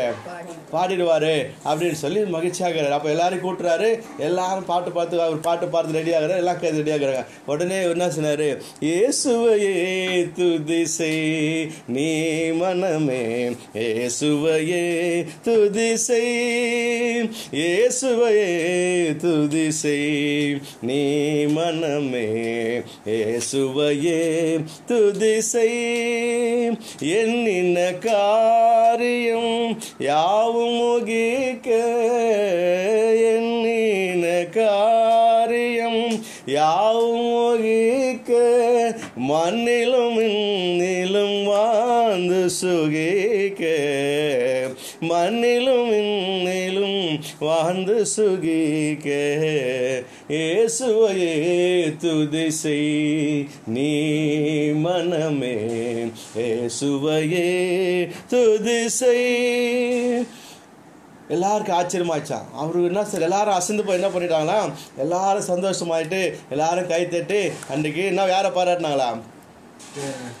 வேதநாயக சாஸ்திரியார பாராட்டினா என்ன சொல்லனா உன்னை உன்னை இவ்வளவு என்ன செய்யணும் உங்கள் உங்கள் கடவுள் மேலே நீ இவ்வளவு நம்பிக்கை வச்சதுனால அவர்தான் உண்மையான கடவுள். சொல்லி செய்யணும் எல்லாரும் ஆண்டவர் அந்த நேரத்தில் ஏற்றுக்கொண்டதற்கு ஒரு ஏதுவாக இருந்தார். இன்றைக்கு நாம என்ன செய்யறோம் அது மாதிரி சமயத்தில் உடனே அவங்களுக்கு சரின்னு சொல்லி சொல்லிடுறோம். அவங்க சொல்றது சா சரி சரி தலையா என்ன போய்? நம்ம சில வேலைகள் நாம செய்துடுறோம் இல்லைங்களா? ஆனால் ஆண்டவர் இன்றைக்கு சாட்சியாக நிறுத்த முடியாது நம்ம இந்த பேதுரை போல நம்ம அழைக்கிறார். மூன்றாவது இயேசுவின் வாழ்வில் நடந்த சாட்சி. அடுத்தது மூன்றாவது நம்ம பார்க்க வேண்டிய ஒருவர் இயேசு கிறிஸ்து. அவர் தானே நம்ம வாழ்க்கையில் மாடலாக நம்ம வச்சுக்கணும். இப்போ இயேசு கிறிஸ்துவுக்கு முன்மாதிரி அவர் நமக்கு என்ன செய்கிறாரு முன்மாதிரி அவர் சில ஊமைகளை சொல்லியிருக்கிறார். மற்ற பதிமூணாம் அதிகாரத்தில் முப்பத்தேழு முப்பத்தெட்டு வசனங்களை பார்க்கும்போது பதிமூணு. அவர் பிரதியுத்தரமாக நல்ல விதை விதை விதைக்கிறவன் நல்ல விதையை விதைக்கிறவன் மனுஷகுமாரன் மனுஷகுமாரன் நிலம் உலகம் நிலம் உலகம் நல்ல விதை நல்ல விதை ராஜ்யத்தின் புத்திரர் ராஜ்யத்தின் புத்திரர் கலைகள் கலைகள் பொல்லாருடைய புத்திரர். பொல்லாங்கனுடைய புத்திரர். ஹalleluya Hallelujah. அப்ப நல்ல விதை என்ன செய்றாரு நமக்கு நல்ல வசனமாகி நல்ல விதை கத்த என்ன செய்றாரு அவரு கொடுத்திருக்கிறாரு. அப்போ நாம நம்ம நல்ல விதையில நல்ல நிலத்திலே விழுந்த விதைகளாய் நல்ல பலன் தர கனிகளாய் நம்ம என்ன செய்த ஆண்டவர் சாட்சியாய் வாழும்படியாய் நம்ம அழைத்திருக்கிறார். ரெண்டு ஓமையை சொல்றாரு. அங்க என்ன சொல்றாரு? ரெண்டு ஓமையை நமக்கு சொல்றாரு. முப்பத்தி ரெண்டாம் வசனத்துல சொல்றாரு. ஒரு ஓமையை சொல்றாரு. என்ன? முப்பத்தி ரெண்டாம் வசனத்துல? அது சகல விதைகளிலும். சகல விதைகளிலும் சிறியதா இருந்தும். வளரும் போது சகல பூண்டுகளிலும் பெரிதாகி ஆகாயத்து பறவைகள் அதன் கிளைகளில் வந்தடையத்தக்கதாய் மரமாகும் என்றார். கடுகு விதை மிக சிறிய விதை இருக்கிறதுலே சிறிய விதை எதுதா கடுகு. சிறிதா இருந்தாலும் காரம் பெருசா. கடுகு சிறிதா இருந்தாலும் காரம் பெருசுன்னு சொல்றாங்க. அப்போ இன்றைக்கு நீங்களும் நானும் என்ன சொல்றாங்க அது இப்போ மூன்று பர்சன்ட் என்ன சொல்கிறாங்க அது? நம்மள மூணு பர்சன்ட் கிறிஸ்துவ என்ன சொல்கிறாங்க நம்மள மைனாரிட்டி மைனாரிட்டி மூன்று சதவீத கிறிஸ்துவலாக இருந்தாலும் கூட கடுகு விதையை போல காணப்பட்டாலும் கூட நாம் என்ன செய்ய வேண்டுமா? அந்த மரம் பெருசாக வாழ்ந்து அதில் நிழல் தரிச்சா ஆமாம் அது வந்து என்ன பறவைகள்லாம் வந்து அதில் வந்து உட்கார்ந்தது என்று சொல்லிப்பாங்க அதே போல தான் இன்றைக்கு நம்மை விதைத்து கடுகு மரத்திற்கு ஒப்பாய் நம்ம வைத்திருக்கிறார். உலகத்திலே அநேக மதத்தினர் மத்தியிலே அவர்கள் அதிகமானவர்களாய் இருந்தாலும் கூட நம்மை நிழல்த்ததவர்களாய் அவர்கள் வந்து நம்மிலே பலன் பெறுவர்களாய் கர்த்தர் உங்களிலே வைத்திருக்கிறார். அப்படிப்பட்ட பலன் தருகிறவர்களாய் சாட்சிகளாய் நீங்களும் நினைச்சு நம்ம உலகத்தில்? நாம் இருக்க வேண்டும். அதற்காக தான் கர்த்தர் உங்களையும் அழைத்திருக்கிறார். முப்பத்தி மூணாம் வருஷத்தில் இன்னொரு உதாரணத்தை சொல்றார் பாருங்கள் வேறொரு ஓமையை வேறொரு ஓமை அவர்களுக்கு சொன்னார். அவர்களுக்கு சொன்னார். பரலோக ராஜ்யம் பரலோக ராஜ்யம் புளித்த மாவுக்கு புளித்த மாவுக்கு ஒப்பா இருக்கிறது ஒரு ஸ்திரீ எடுத்து எடுத்து முழுவதும் முழுவதும் புளிக்கும் வரைக்கும் புளிக்கும் வரைக்கும் மூன்று படி மாவிலே மூன்று படி மாவிலே அடக்கி வைத்தாள் என்றார். அடக்கி வைத்தால் என்றார். ஹalleluya இன்றைக்கு கிறிஸ்தவர்களாகிய நீங்க நானும் புளித்த மாவுக்கு ஒப்பிடப்படுகிறோம். எப்படி அவ்வளோ மாவுல கொஞ்சம் புளித்த மாவு எடுத்து சேர்த்து வேணா என்ன செய்ய? மொத்தமாகவும் புளிப்பாய் மாறுது அதே போல நீங்களும் நானும் ஆண்டவருக்கு உப்பாய் வெளிச்சமாய் உலகத்திற்கு இருப்பதற்காக அழைக்கப்படுகிறீர்கள். கேட்டுக்கொண்டு அருமையான தேவனுடைய பிள்ளைகளே கர்த்தருடைய கரம் நம்மோடு கூட இருந்து எல்லாவற்றையும் செய்வதற்கு அவர் பலனர்களாக இருக்கிறார். நாம் புளித்த மாவை போல மற்றவருக்கு என்ன செய்யணும் நம்ம? மற்றவர்களே இந்த உலகத்திலிருந்து பிடிப்ப வேறுபட்டு பிரித்து அவர்களை ஆண்டோர் சமூகத்தில் சேர்வதற்காக நீங்களும் நானும் அழைக்கப்பட்டிருக்கிறோம். உலகம் எல்லாம் எனக்காதாயம் என வாழ்ந்தவர் மகிழ்ந்ததில்லை. ஆன்மாவே எனக்காதாயம் என வாழ்ந்தால் கவலை இல்லை. அழியும் செல்வம் சேர்ப்பதாம் அழிய ஆன்மாவை காப்பதா அழியும் செல்வம் சேர்ப்பதாம் அழிய ஆன்மாவை கா இந்த கேள்விக்கு பதிலாய் வாழ்ந்தவர் யார்? அவரே இயேசு கிறிஸ்துவே. இந்த கேள்விக்கு பதிலாய் வாழ்ந்தவர் யார்? அவரே இயேசு கிறிஸ்துவே. உலகம் எல்லாம் எனக்காதாயம் என்ன வாழ்ந்தவர் மகிழ்ந்ததில்லை ஆன்மாவே எனக்காதாயம் என வாழ்ந்தால் கவலை இல்லை. ஹalleluya நமக்கு மாதிரி இயேசு கிறிஸ்து தான். அவரை பார்த்து அவரை போலவே அவர் வாழ்ந்தது வாழ்க்கையை போலவே நீங்களும் நான் எப்படி மற்ற மக்களை அவர் எப்படி கவர்ந்தாரோ மற்ற சிறுமைப்பட்டவர்கள் மேல் சிந்தையுடன் பாக்கியவான் சொல்கிறபடி அவர் என்ன செய்தார் ஒடுக்கப்பட்டவர்களே அவர் நசுக்கப்பட்டவர்களே அவர் ஓரம் கட்டப்பட்டவர்களை அவர் தேடி சென்று அவர்களுக்கு ஆறுதலை கொடுத்தார். அவருடைய நோய்களை குணமாக்கினார். அவருடைய பசிகளே செய்தார்? தீர்த்தார் என்று சொல்லப்பார் இன்றைக்கு நீங்களும் நானும் கூட பெரிய பெரிய பணக்காரர்களுக்கு தான் நம்ம சொல்ல சுவிசேஷ ஆண்டவர் சொல்லலை. யாரெல்லாம் ஏழைகளாய் நலிந்தவர்களாக இருக்கிறார்களோ யாரெல்லாம் ஓரக்கட்டார்களோ அவர்கள் என்ன நம்ம ஆண்டவர் சமூகத்தில்? பல்வேறு சமுதாயத்தில் பல்வேறு சமத்தில் பல்வேறு மதத்தில் பல்வேறு இன்றைக்கி பழக்க வழக்கங்களோடு கூட வாழ்ந்து கொண்டிருக்கிற இன்றைக்கி அடிமைத்தனத்தில் இருக்கிற அநேக மக்களை கிறிஸ்துவ செய்ய நம்ம வழிநடத்த வேணும் அதற்கு தான் கர்த்தர் நம்ம என்ன செய்யிருக்கிறாரு ஆசீர்வாதமாய் மாற்றிருக்கிறார். இப்படி பல்வேறு நம்பிக்கை உள்ள மல்டிஃபைத் சொசைட்டியில் இருக்கிற நீங்களும் நானும் அந்த நம்பிக்கை உள்ள மக்களே சரி நம்ம ஆண்டவருடைய பக்கமாய் நாம் இருக்க வேணும் கடைசி வசனத்தை வாசித்து நாம் தியானத்தை முடிக்கலாம். மற்ற ஐந்தாம் அதிகாரம் பதினாறாம் விதமாக சொல்லுது. மற்ற ஐந்து பதினாறு இவ்விதமாய் இவ்விதமாய் மனுஷர் உங்கள் மனுஷர் உங்கள் நற்கிரியைகளை நற்கிரியைகளை கண்டு பரலோகத்திற்கிற பரலோகத்தில் இருக்கிற உங்கள் பிதாவை உங்கள் பிதாவை மகிமைப்படுத்தும்படி மகிமைப்படுத்தும்படி உங்கள் வெளிச்சம் உங்கள் வெளிச்சம் அவர்கள் முன்பாக அவர்களுக்கு முன்பாக பிரகாசி பிரகாசிக்க கடவுது. ஹalleluya மனுஷர் உங்கள் நற்கிரைகளை கண்டு அவர்களுமாக உங்கள் என்ன செய்ய வெளிச்சம். பிரகாசிக்க முடியாத கர்த்தர் உங்களை நாளில அழைத்திருக்கிறார். அப்படிப்பட்ட நம்பிக்கையில நீங்கள் நான் ஆண்டவரோடு கூட வாழ்வது. கர்த்தர் நம்முடைய செயல்களை ஆசீர்வதித்து நம்மையும் பரலோகம் சேர்த்து அநேகரை நம்மோடு இருக்கிறவர்களே பரலோக சேர்ப்பதற்கு கர்த்தர் நம்மருக்கும் உதவி செய்வராக. கண்களை மூடி ஆண்டவரை நோக்கி நாம் ஜபம் செய்வோம். மதிய இழந்து தீய வழியிலே நீ நடந்தால் வரும் கோபம் அறிந்திடாயோ கதியாம் ரட்சன்ய வாழ்வை கண்டு நீ மகிழ்ந்திட. கதியாம் ரட்சன்ய வாழ்வை கண்டு நீ மகிழ்ந்திட. காலம் இதுவே நல்ல காலம் என்றறியாயோ காலம் இதுவே நல்ல காலம் என்றறியாயோ காலத்தின் அருமையை அறிந்து வாழா வீடில் கண்ணீர் விடுவாயே. அன்பின் பரலோக பிதாவே இந்த கால வேலையிலே நன்றியோடு துதிக்கிறோம் ஸ்தோத்திரிக்கிறோம். கர்த்தர் எங்களுக்கு தந்த நல்ல வாய்ப்புகளுக்காய் கிருபைகளுக்காய் ஏதுக்களுக்காய் ஆண்டவரே ஆசீர்வாதங்களுக்காய் உமக்கு நன்றி செலுத்துகிறோம். கர்த்தர் எங்களை ஆண்டவரே சேற்றிலிருந்து எங்களை பாவத்திலிருந்து எங்களை கர்த்தர் தூக்கி எடுத்தீர் ஆண்டவரே. பல்வேறு சமய நம்பிக்கை உள்ள இந்த மக்கள் மத்தியில் எங்களை வைத்திருக்கிறீர் ஆண்டவரே. நாங்கள் அவர்களை அறிந்து கொண்டு ஆண்டவரே அவர்களுக்கு உடைய நாமத்தை எப்படியாவது ஆண்டவரே நாங்கள் அறிவித்து அவர்களையும் பரலோகம் சேர்ப்பதற்கு நீர் எங்களுக்கு உதவி செய்யும்படியா செய்யும்படியாய் நான் செபிக்கிறப்பா கர்த்தர் எங்களோடு கூடிருந்து எங்களை வழிநடத்துங்க இந்த ஆண்டவரே இந்த வசனங்களை கேட்கிற ஒவ்வொருவரையும் கர்த்தர் நீர் அப்படியே சாட்சியாய் நிறுத்தும்படியாய் நான் செபிக்கிறோம். எங்களுக்கு அல்ல ஆண்டவருடைய நாமத்தை மாத்திரம் கர்த்தர் உயர்த்துவீராக. ஆண்டவரே கொடிய காலங்களில் வாழ்ந்து கொண்டிருக்கிற எங்களையும் எங்கள் சமுதாய மக்களையும் சமூகத்தில் ஒப்பு கொடுக்கிறோம்ப்பா ஆண்டவரே அழிவை நோக்கி ஓடிக்கொண்டிருக்கிற மக்கள் ஆண்டவரை பரலோகத்தை நோக்கி ஓடுவதற்கு நீர் உதவி செய்யும்படியாய் நான் செபிக்கிறோம். எங்களை தாழ்த்துறோம் எங்களை சாட்சியாய் நிறுத்தும்படியாய் நான் செபிக்கிறோம். கர்த்தர் நீர் எல்லாவற்றையும் பொறுப்பெடுத்துக் கொள்ளுங்க. இயேசு கிறிஸ்துவின் வெளியேறப்பட்ட நாமத்தில் ஜெபிக்கிறோம். எங்கள் ஜீவனுள்ள நல்ல பிதாவே. ஆமேன்.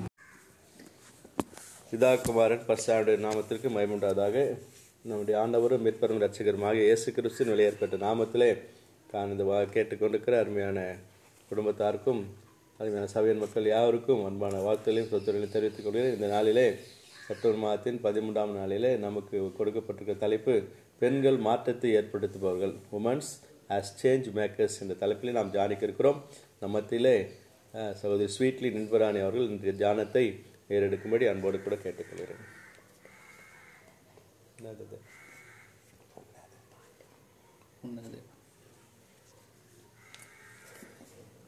கர்த்தருடைய பரிசுத்த நாமத்துக்கு ஸ்தோத்திரம் உண்டாவதாக நாம் அனைவரும் ஜெபம் செய்வோம். உன்னத தேவன் உன்னுடன் இருக்க உள்ளமே கலங்காதே. உன்னத தேவன் நம்முடன் இருக்க உள்ளமே கலங்காதே. அவர் நல்லவரே இயேசு வல்லவரே. நன்மைகள் குறையாதே. அவர் நல்லவரே இயேசு வல்லவரே. நன்மைகள் குறையாதே. அந்நாளின் தம் பாதம் அமர்ந்த அந்நாளின் ஜபம் கேட்டார். அந்நாளின் தம் பாதம் அமர்ந்த அந்நாளின் ஜபம் கேட்டார். அநாதையாய் தவித்த அந்த ஆகாரின் துயர் தீர்த்தார். அநாதையாய் தவித்த அந்த ஆகாரின் துயர் தீர்த்தார். உன்னத தேவன் நம்முடன் இருக்க உள்ளமே கலங்காதே. கர்த்தருடைய பரிசுத்த நாமத்துக்கு ஸ்தோத்திரம். இந்த நாளிலும் கூட பெண்கள் மாற்றத்தை ஏற்படுத்துவார்கள் என்ற தலைப்பிலே நாம் ஜபிக்க ஜெபிக்க இருக்கிறோம். இந்த ஜெபத்தை ஆண்டவர் பெண்களுக்கு அநேக எண்ணிலடங்காத நன்மைகளையும் மாற்றத்தையும் ஆசிர்வாதத்தையும் செய்து கொடுத்திருக்கிறார். அந்த காரியங்களிலே நாம் வேதத்தின் அடிப்படையில் சில வசனங்களை தியானித்து அந்த ஆசீர்வாதத்தை இந்நாளிலே பெற்றுக்கொள்வோம் என்று தேவனுடைய பொற்பாதத்திலே இந்த வசன இந்த இது வைத்து இந்த ஜெபத்தை ஜெபிக்கிறோம். எங்கள் ஜீவனுள்ள நல்ல தகப்பனே ஆமேன்.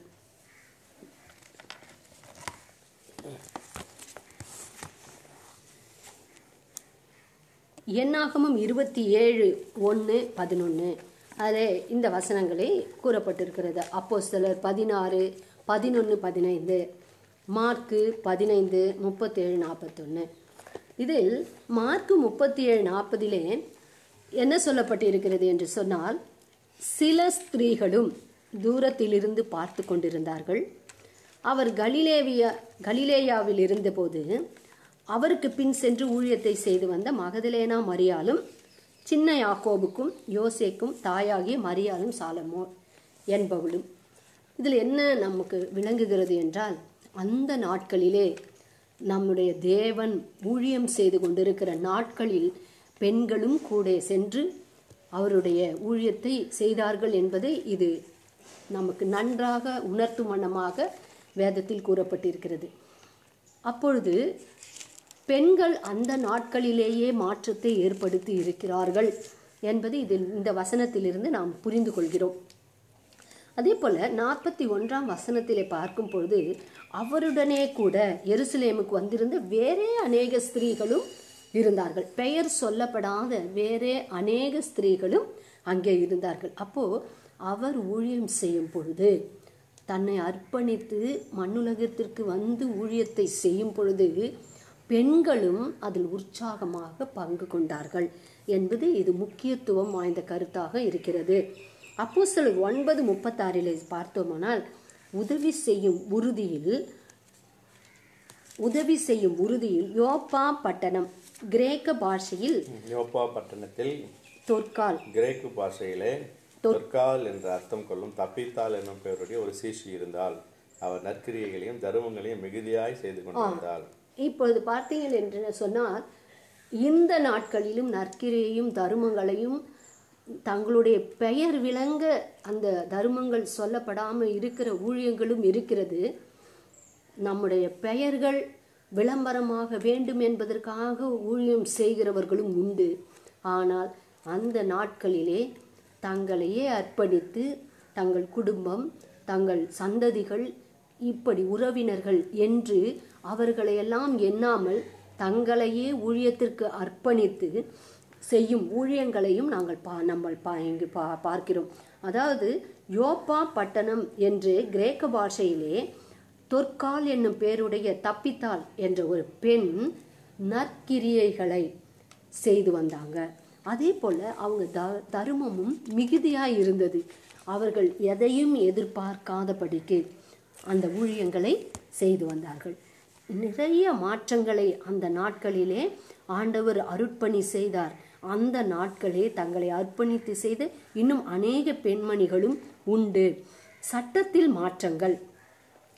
சட்டத்தில் ப்ராப்பர்ட்டி சொத்து. இப்போ பெற்றோர்கள் சம்பாதித்து வைத்திருக்கிற ஒரு சில சொத்துக்களில் குறிப்பிடத்தக்க வருடங்களுக்கு முன்பாகவும் குறிப்பிடத்தக்க வருடத்துக்கு பின்பாகவும் தான் இந்த காலகட்டங்களிலே சொத்துக்கள் பிரிக்கப்படுகிறது. இது பெண்களுக்கு உரியது. பெண்களுக்கு உரியது அல்ல. சட்டம் இல்லை என்று சொல்லப்படுகிற சட்டங்கள் வகுக்கப்பட்டது. ஆனால் அந்த நாட்களிலே என்னாகமும் இருபத்தி ஏழு ஏழிலே செலோபியா பித்தியான் என்கின்ற குமாரத்திகள் சொல்லுகிறது சரிதான். அவர்களுக்கு அவர்களுடைய சகோதரர்களுக்கு சுதந்திரம் கொடுக்க வேண்டும் என்பதே இதனுடைய முக்கியத்துவம் வாய்ந்த கரு வசனமாகும். அதாவது பெண்களுக்கு உரிமை இல்லை. பெண்களுக்கு தாய் தகப்பனுடைய சொத்துக்கள் இல்லை என்று அவ்வப்பொழுதே கூறப்பட்டு இருந்தது. ஆனால் இந்த வசனத்தின் அடிப்படையில் செலோப்பியாத்தின் குமாரத்திகள் என்ன சொன்னார்கள் என்றால் இல்லை. என்னுடைய தகப்பன் சொத்தில் எங்களுக்கு பங்கு உண்டு என்ற சட்டத்தை அந்த நாட்களிலேயே இயற்றியுள்ளார்கள். இது ஒரு மாற்றத்தை கொண்டு வந்தது பெண்கள் மத்தியிலே. மேலும் கட்டுப்பாட்டை தகர்த்த பெண்கள். அப்போஸ்தலர் பத்து பதினாறு பதினாலிலே அப்பொழுது பதினாறு பதினாலு. பதினாறு பதினாலு. பதினாறாம் அதிகாரம் பதினான்காம் வசனம். அப்போது தியாத்ரா ஊராலும் தேத்தீரா ரத்தாம்பரம் இருக்கிறவளும் தேவனை வணங்குறவுமாகிய லீதியால் என்னும் பேருள்ள ஒரு ஸ்திரீ கேட்டுக்கொண்டிருந்தாள். ஆமா. பவுல் சொல்லியவைகளை கவனிக்கும்படி கர்த்தர் அவள் இருதயத்தை இருதயத்தை திறந்தார். அதாவது இந்த தீயத்திரா ஊரால் என்கிற அந்த ஊர்ல பிரசங்கம் கட்டுப்படுத்தப்பட்டிருந்தது. அதாவது இங்கே வந்து கடவுளை பிரசங்கிக்க கூடாது விமர்சனம் செய்யக்கூடாது அவருடைய நாமத்தை புகழக்கூடாது அவருடைய ஒரு வார்த்தையும் இந்த பட்டணத்திற்குள் வரக்கூடாது என்று அப்பவே கட்டுப்பாடு இருந்தது. ஆனால் அந்த கட்டுப்பாட்டையும் மீறி திடன் கொண்டு திடமனதாய் தைரியத்தோடு தீயத்திரால் ஒரு பெண் இரத்தாம்பரம் விற்கிறவளும் லீதியாள் என்கிற ஒரு பெண்மணி பவுல் பிரசங்கித்துக் கொண்டு இருந்த பொழுது அந்த பிரசங்கத்தை கேட்கும்படியா இருதயத்திலே ஆண்டவர் அந்த இருதயம் பூட்டப்பட்டு இருந்ததை திறந்து வசனங்களை கேட்கும்படியாய் திறந்தார். ஆசீர்வாதமாய் அந்த பெண்மணியும் அந்த பிரசங்கத்தை கேட்டார். அப்பொழுது அந்த வசனமானது கட்டுப்பாட்டை தகர்த்த ஒரு வசனமாக இந்த இடத்திலே நமக்கு மேற்கோளிடப்பட்டு கூறப்பட்டு இருக்கிறது அப்போ சிலர் பதினாறு நாளிலே இப்படி கட்டுப்பாட்டை தகர்த்த பெண்ணாக லீதியால் கூறப்படுகிறார். வரநா வரலாற்றிலே ஒரு மாற்றம் என்று கூறும் பொழுது லூக்கா ஒன்று நாற்பத்தி ஒன்பது. மரியாள் சொன்னது வல்லமையானவர் எனக்கு மகிமையானதை செய்தார். அவருடைய நாமம் பரிசுத்தமுடையது. அவருடைய நாமம்? அப்பொழுது மரியாள் என் ஆத்துமா கர்த்தரை மகிமைப்படுத்துகிறது. என் ஆவி என் ரட்சகராகிய தேவனில் களி கூறுகிறது. ஹalleluya மரியாள் என்ன சொல்றாங்கன்னா அவர் தம்முடைய அடிமையின் தாழ்மையை நோக்கி பார்த்தார்.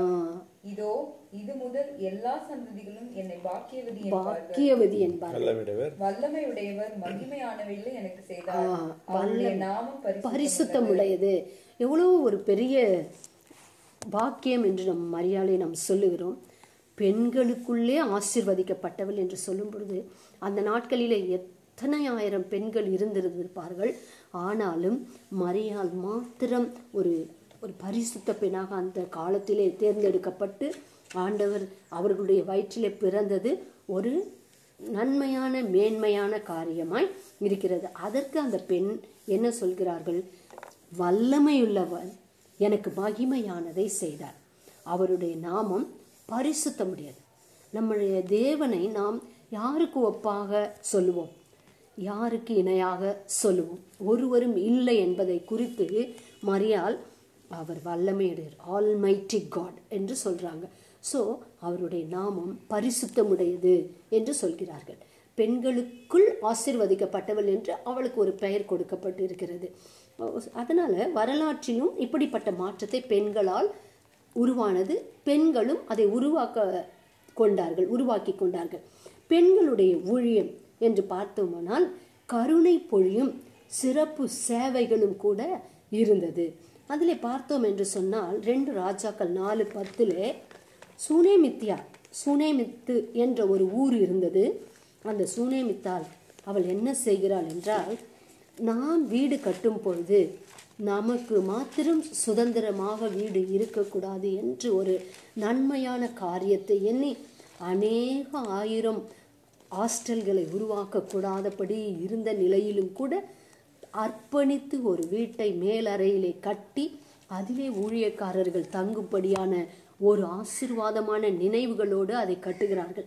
அப்பொழுது சூனேமியால் மேல் ஒரு சிறிய அறை வீட்டை கட்டி சோத்திரம். ஆமென். அதில் அவருக்கு ஒரு கட்டிலையும் அதில் அவருக்கு ஒரு கட்டிலையும் மேஜையையும் மேசையையும் நாற்காலியையும் நாற்காலியையும் குத்து விளக்கையும் குத்து விளக்கையும் வைப்போம் என்று சூனேமித்தியால் வரும்போது அங்கே தங்கலாம் அவர் இந்த ஊருக்குள்ளே வரும்போது சினமித்து என்ற ஊருக்குள்ளே வரும்போது நம்முடைய வீட்டிலே மேலறை வீட்டில் தங்கி அங்கு ஓய்வு எடுத்து உணவருந்தி செல்லலாம். அது ஊழியக்காரருக்கு ஒரு ஆசீர்வாதமாய் நமக்கு இருக்கும் என்று சொல்லி அந்த பெண்மணி அந்த நாட்களிலேயே அர்ப்பணி அர்ப்பணிப்போடு தங்களுடைய உரிமைகள் கொஞ்சம் பகிர்ந்து கொடுத்து அதில் ஆசீர்வாதம் பெற்ற பெண்ணாக இருக்கிறாள்.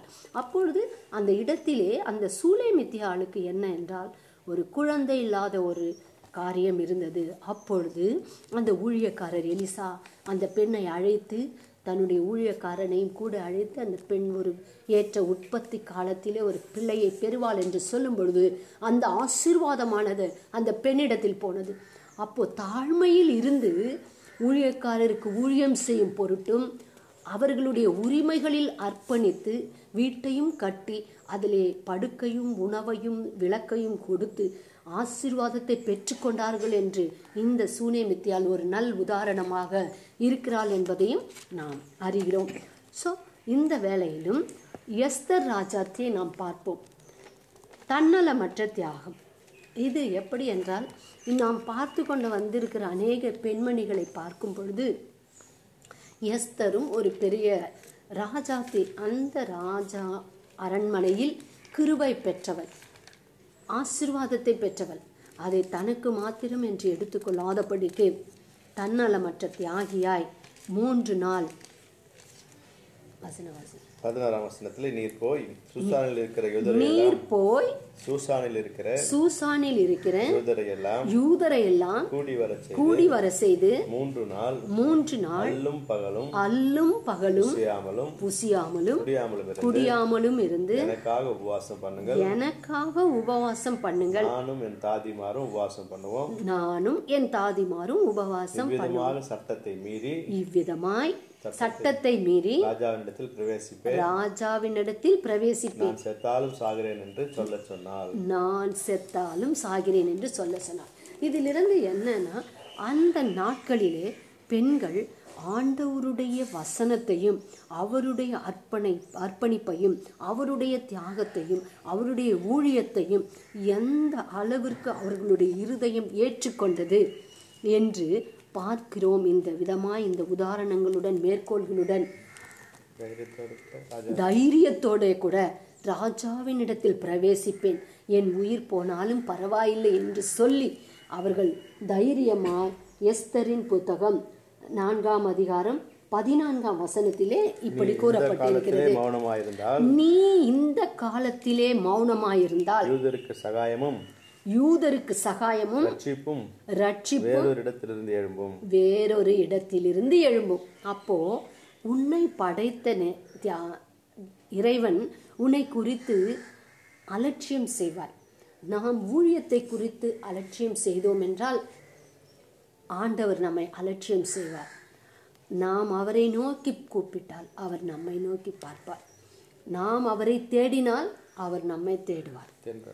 நமக்கு தென்படுவார். ஸோ இப்படி இருக்கும் பொழுது எதையுமே எதிர்பார்க்காத வண்ணம் இந்த எஸ்தர் ராஜாத்தி ஒரு தன்னலமற்ற வாழ்க்கையில் தானும் உபவாசம் இருந்து அந்த மக்களையும் சூனேமயாவில் இருக்கிற அந்த யூதரை எல்லோரையும் கூட்டி வந்து உபவாசம் இருந்து தன்னுடைய தாதிமார்களையும் உடன் உபவாசம் இருக்க செய்து அந்த ஊருக்கு அந்த நாட்டிற்கு ஒரு விடுதலையை பெற்றுக் கொடுத்தார்கள் என்பது மிகவும் சிறப்பான ஒரு காரியம். இப்படிப்பட்ட காரியங்களை பெண்கள் அந்த நாட்களிலே செய்தார்கள். பெண்கள் மாற்றத்தை ஏற்படுத்துபவர்கள் என்பது இன்னும் அநேக வசனங்கள் நம்முடைய வேத புத்தகத்தில் இருக்கிறது. ஆகையால் நாமும் இந்த நாட்களிலே காலம் செல்லாது.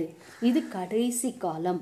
பெண்கள் இன்னும் விஞ்ஞான ரீதியாக பார்க்கும் பொழுது இது சயின்ஸ் நிறைய அறிவியல் நிறைந்த உலமா உலகமாக இருக்கிற இருக்கிறபடியினாலே நாம் இன்னும் எத்தனை ஆண்டுகள் இந்த உலகத்திலே வாழ்வோம் எத்தனை நாட்கள் இருப்போம் எத்தனை நிமிடங்கள் இருப்போம் எத்தனை இமைப்பொழுது இருப்போம் என்பது முக்கியமல்ல.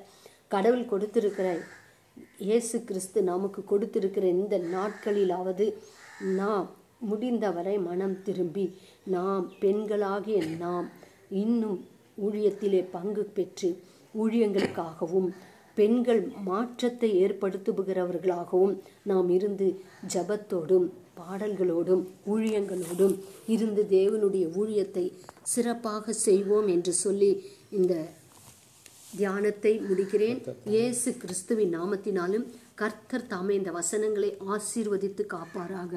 ஆமேன். பிதா குமாரன் நாமத்திற்கு மயமுண்டாதாக நம்முடைய ஆண்டவரும் மீட்பரும் ரட்சகருமாக இயேசு கிறிஸ்துவின் ஏற்பட்ட நாமத்திலே தான் இந்த வா கேட்டுக்கொண்டிருக்கிற அருமையான குடும்பத்தாருக்கும் அருமையான சபையின் மக்கள் யாவருக்கும் அன்பான வாழ்த்துகளையும் சொத்துகளையும் தெரிவித்துக் கொள்கிறேன். இந்த நாளிலே செப்டம்பர் மாதத்தின் பதிமூன்றாம் நாளிலே நமக்கு கொடுக்கப்பட்டிருக்கிற தலைப்பு பெண்கள் மாற்றத்தை ஏற்படுத்துபவர்கள் உமன்ஸ் ஆஸ் சேஞ்ச் மேக்கர்ஸ் என்ற தலைப்பிலே நாம் தியானிக்க இருக்கிறோம். நம்ம மத்தியிலே சகோதரி ஸ்வீட்லி நின்பராணி அவர்கள் இன்றைய தியானத்தை ஏறெடுக்கும்படி அன்போடு கூட கேட்டுக்கொள்கிறேன்.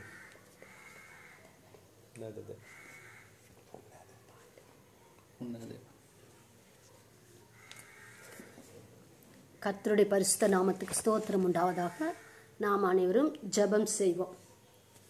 உன்னத தேவன் உன்னுடன் இருக்க உள்ளமே கலங்காதே. உன்னத தேவன் நம்முடன் இருக்க உள்ளமே கலங்காதே. அவர் நல்லவரே இயேசு வல்லவரே நன்மைகள் குறையாதே. அவர் நல்லவரே இயேசு வல்லவரே நன்மைகள் குறையாதே. அந்நாளின் தம் பாதம் அமர்ந்த அந்நாளின் ஜபம் கேட்டார். அந்நாளின் தம் பாதம் அமர்ந்த அந்நாளின் ஜபம் கேட்டார்.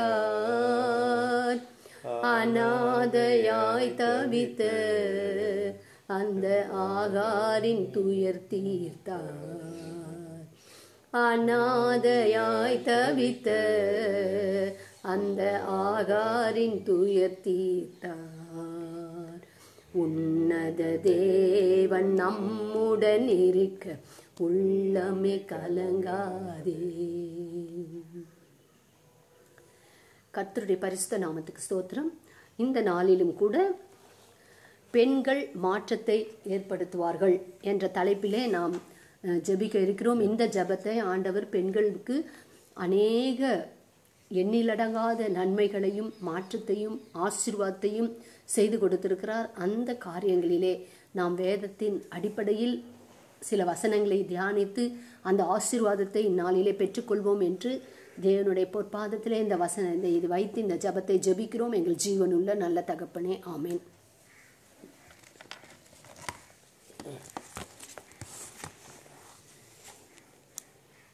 எண்ணாகமும் இருபத்தி ஏழு ஒன்று பதினொன்று அதில் இந்த வசனங்களே கூறப்பட்டிருக்கிறது. சிலர் பதினாறு பதினொன்று பதினைந்து. மார்க்கு பதினைந்து முப்பத்தேழு நாற்பத்தொன்று இதில் மார்க்கு முப்பத்தி ஏழு நாற்பதிலே என்ன சொல்லப்பட்டிருக்கிறது என்று சொன்னால் சில ஸ்திரீகளும் தூரத்திலிருந்து பார்த்து கொண்டிருந்தார்கள். அவர் கலிலேவியா கலிலேயாவில் இருந்தபோது அவருக்கு பின் சென்று ஊழியத்தை செய்து வந்த மகதலேனா மரியாலும் சின்ன யாக்கோபுக்கும் யோசேக்கும் தாயாகிய மரியாலும் சாலமோ என்பவளும். இதில் என்ன நமக்கு விளங்குகிறது என்றால் அந்த நாட்களிலே நம்முடைய தேவன் ஊழியம் செய்து கொண்டிருக்கிற நாட்களில் பெண்களும் கூட சென்று அவருடைய ஊழியத்தை செய்தார்கள் என்பதை இது நமக்கு நன்றாக உணர்த்தும் வண்ணமாக வேதத்தில் கூறப்பட்டிருக்கிறது. அப்பொழுது பெண்கள் அந்த நாட்களிலேயே மாற்றத்தை ஏற்படுத்தி இருக்கிறார்கள் என்பது இதில் இந்த வசனத்திலிருந்து நாம் புரிந்து கொள்கிறோம்.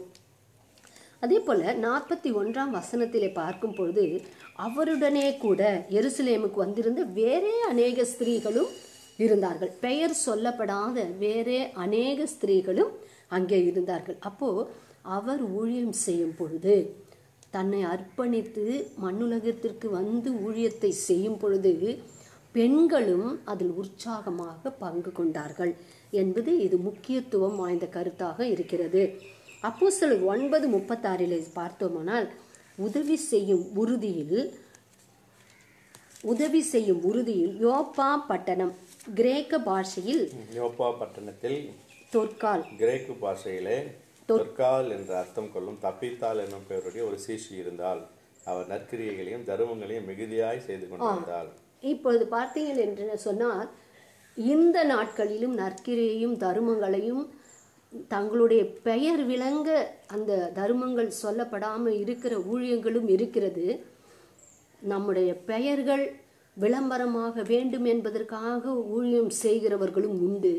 ஆனால் அந்த நாட்களிலே தங்களையே அர்ப்பணித்து தங்கள் குடும்பம் தங்கள் சந்ததிகள் இப்படி உறவினர்கள் என்று அவர்களையெல்லாம் எண்ணாமல் தங்களையே ஊழியத்திற்கு அர்ப்பணித்து செய்யும் ஊழியங்களையும் நாங்கள் பா நம்ம பா இங்கு பா பார்க்கிறோம். அதாவது யோப்பா பட்டணம் என்று கிரேக்க பாஷையிலே தொற்கால் என்னும் பேருடைய தப்பித்தாள் என்ற ஒரு பெண் நற்கிரியைகளை செய்து வந்தாங்க. அதே போல் அவங்க த தருமமும் மிகுதியாக இருந்தது. அவர்கள் எதையும் எதிர்பார்க்காதபடிக்கு அந்த ஊழியங்களை செய்து வந்தார்கள். நிறைய மாற்றங்களை அந்த நாட்களிலே ஆண்டவர் அருட்பணி செய்தார். அந்த நாட்களே தங்களை அர்ப்பணித்து செய்த இன்னும் அநேக பெண்மணிகளும் உண்டு. சட்டத்தில் மாற்றங்கள். சட்டத்தில் ப்ராப்பர்ட்டி சொத்து. இப்போ பெற்றோர்கள் சம்பாதித்து வைத்திருக்கிற ஒரு சில சொத்துக்களில் குறிப்பிடத்தக்க வருடங்களுக்கு முன்பாகவும் குறிப்பிடத்தக்க வருடத்துக்கு பின்பாகவும் தான் இந்த காலகட்டங்களிலே சொத்துக்கள் பிரிக்கப்படுகிறது இது பெண்களுக்கு உரியது. பெண்களுக்கு உரியது அல்ல சட்டம் இல்லை என்று சொல்லப்படுகிற சட்டங்கள் வகுக்கப்பட்டது. ஆனால் அந்த நாட்களிலே என்னாகமும் இருபத்தி ஏழு ஏழிலே செலோபியா பித்தியான் என்கின்ற குமாரத்திகள் சொல்லுகிறது சரிதான். அவர்களுக்கு அவர்களுடைய சகோதரர்களுக்கு சுதந்திரம் கொடுக்க வேண்டும் என்பதே இதனுடைய முக்கியத்துவம் வாய்ந்த கரு வசனமாகும். அதாவது பெண்களுக்கு உரிமை இல்லை. பெண்களுக்கு தாய் தகப்பனுடைய சொத்துக்கள் இல்லை என்று அவ்வப்பொழுதே கூறப்பட்டு இருந்தது. ஆனால் இந்த வசனத்தின் அடிப்படையில் செலோப்பியாத்தின் குமாரத்திகள் என்ன சொன்னார்கள் என்றால் இல்லை என்னுடைய தகப்பன் சொத்தில் எங்களுக்கு பங்கு உண்டு என்ற சட்டத்தை அந்த நாட்களிலேயே இயற்றியுள்ளார்கள். இது ஒரு மாற்றத்தை கொண்டு வந்தது பெண்கள் மத்தியிலே. மேலும் கட்டுப்பாட்டை தகர்த்த பெண்கள். அப்போஸ்தலர் பத்து பதினாறு பதினாலிலே அப்பொழுது அப்போஸ்தலர். பதினாறு பதினாலு. பதினாறு பதினாலு. பதினாறாம் அதிகாரம் பதினான்காம் வசனம். அப்போது தியாத்ரா தீய தீரா ஊராலும் ரத்தாம்பரம் இருக்கிறவளும் தேவனை வணங்குறவுமாகிய லீதியால் என்னும் பேருள்ள ஒரு ஸ்திரீ கேட்டுக்கொண்டிருந்தாள். பவுல் சொல்லியவைகளை கவனிக்கும்படி கர்த்தர் இருதயத்தை இருதயத்தை திறந்தார். அதாவது இந்த தீயத்தீரா ஊரால் என்கிற அந்த ஊர்ல பிரசங்கம் கட்டுப்படுத்தப்பட்டிருந்தது. அதாவது இங்கே வந்து கடவுளை பிரசங்கிக்க கூடாது விமர்சனம் செய்யக்கூடாது அவருடைய நாமத்தை புகழக்கூடாது அவருடைய ஒரு வார்த்தையும் இந்த பட்டணத்திற்குள் வரக்கூடாது என்று அப்பவே கட்டுப்பாடு இருந்தது.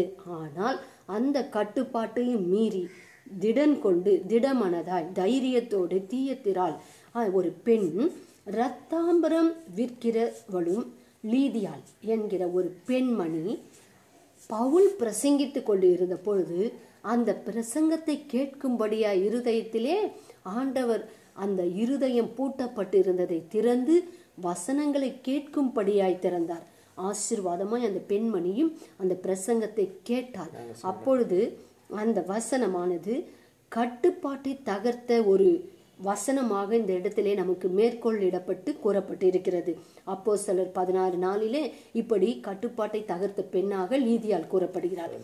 வரநா வரலாற்றிலே ஒரு மாற்றம் என்று கூறும் பொழுது லூக்கா ஒன்று நாற்பத்தி ஒன்பது.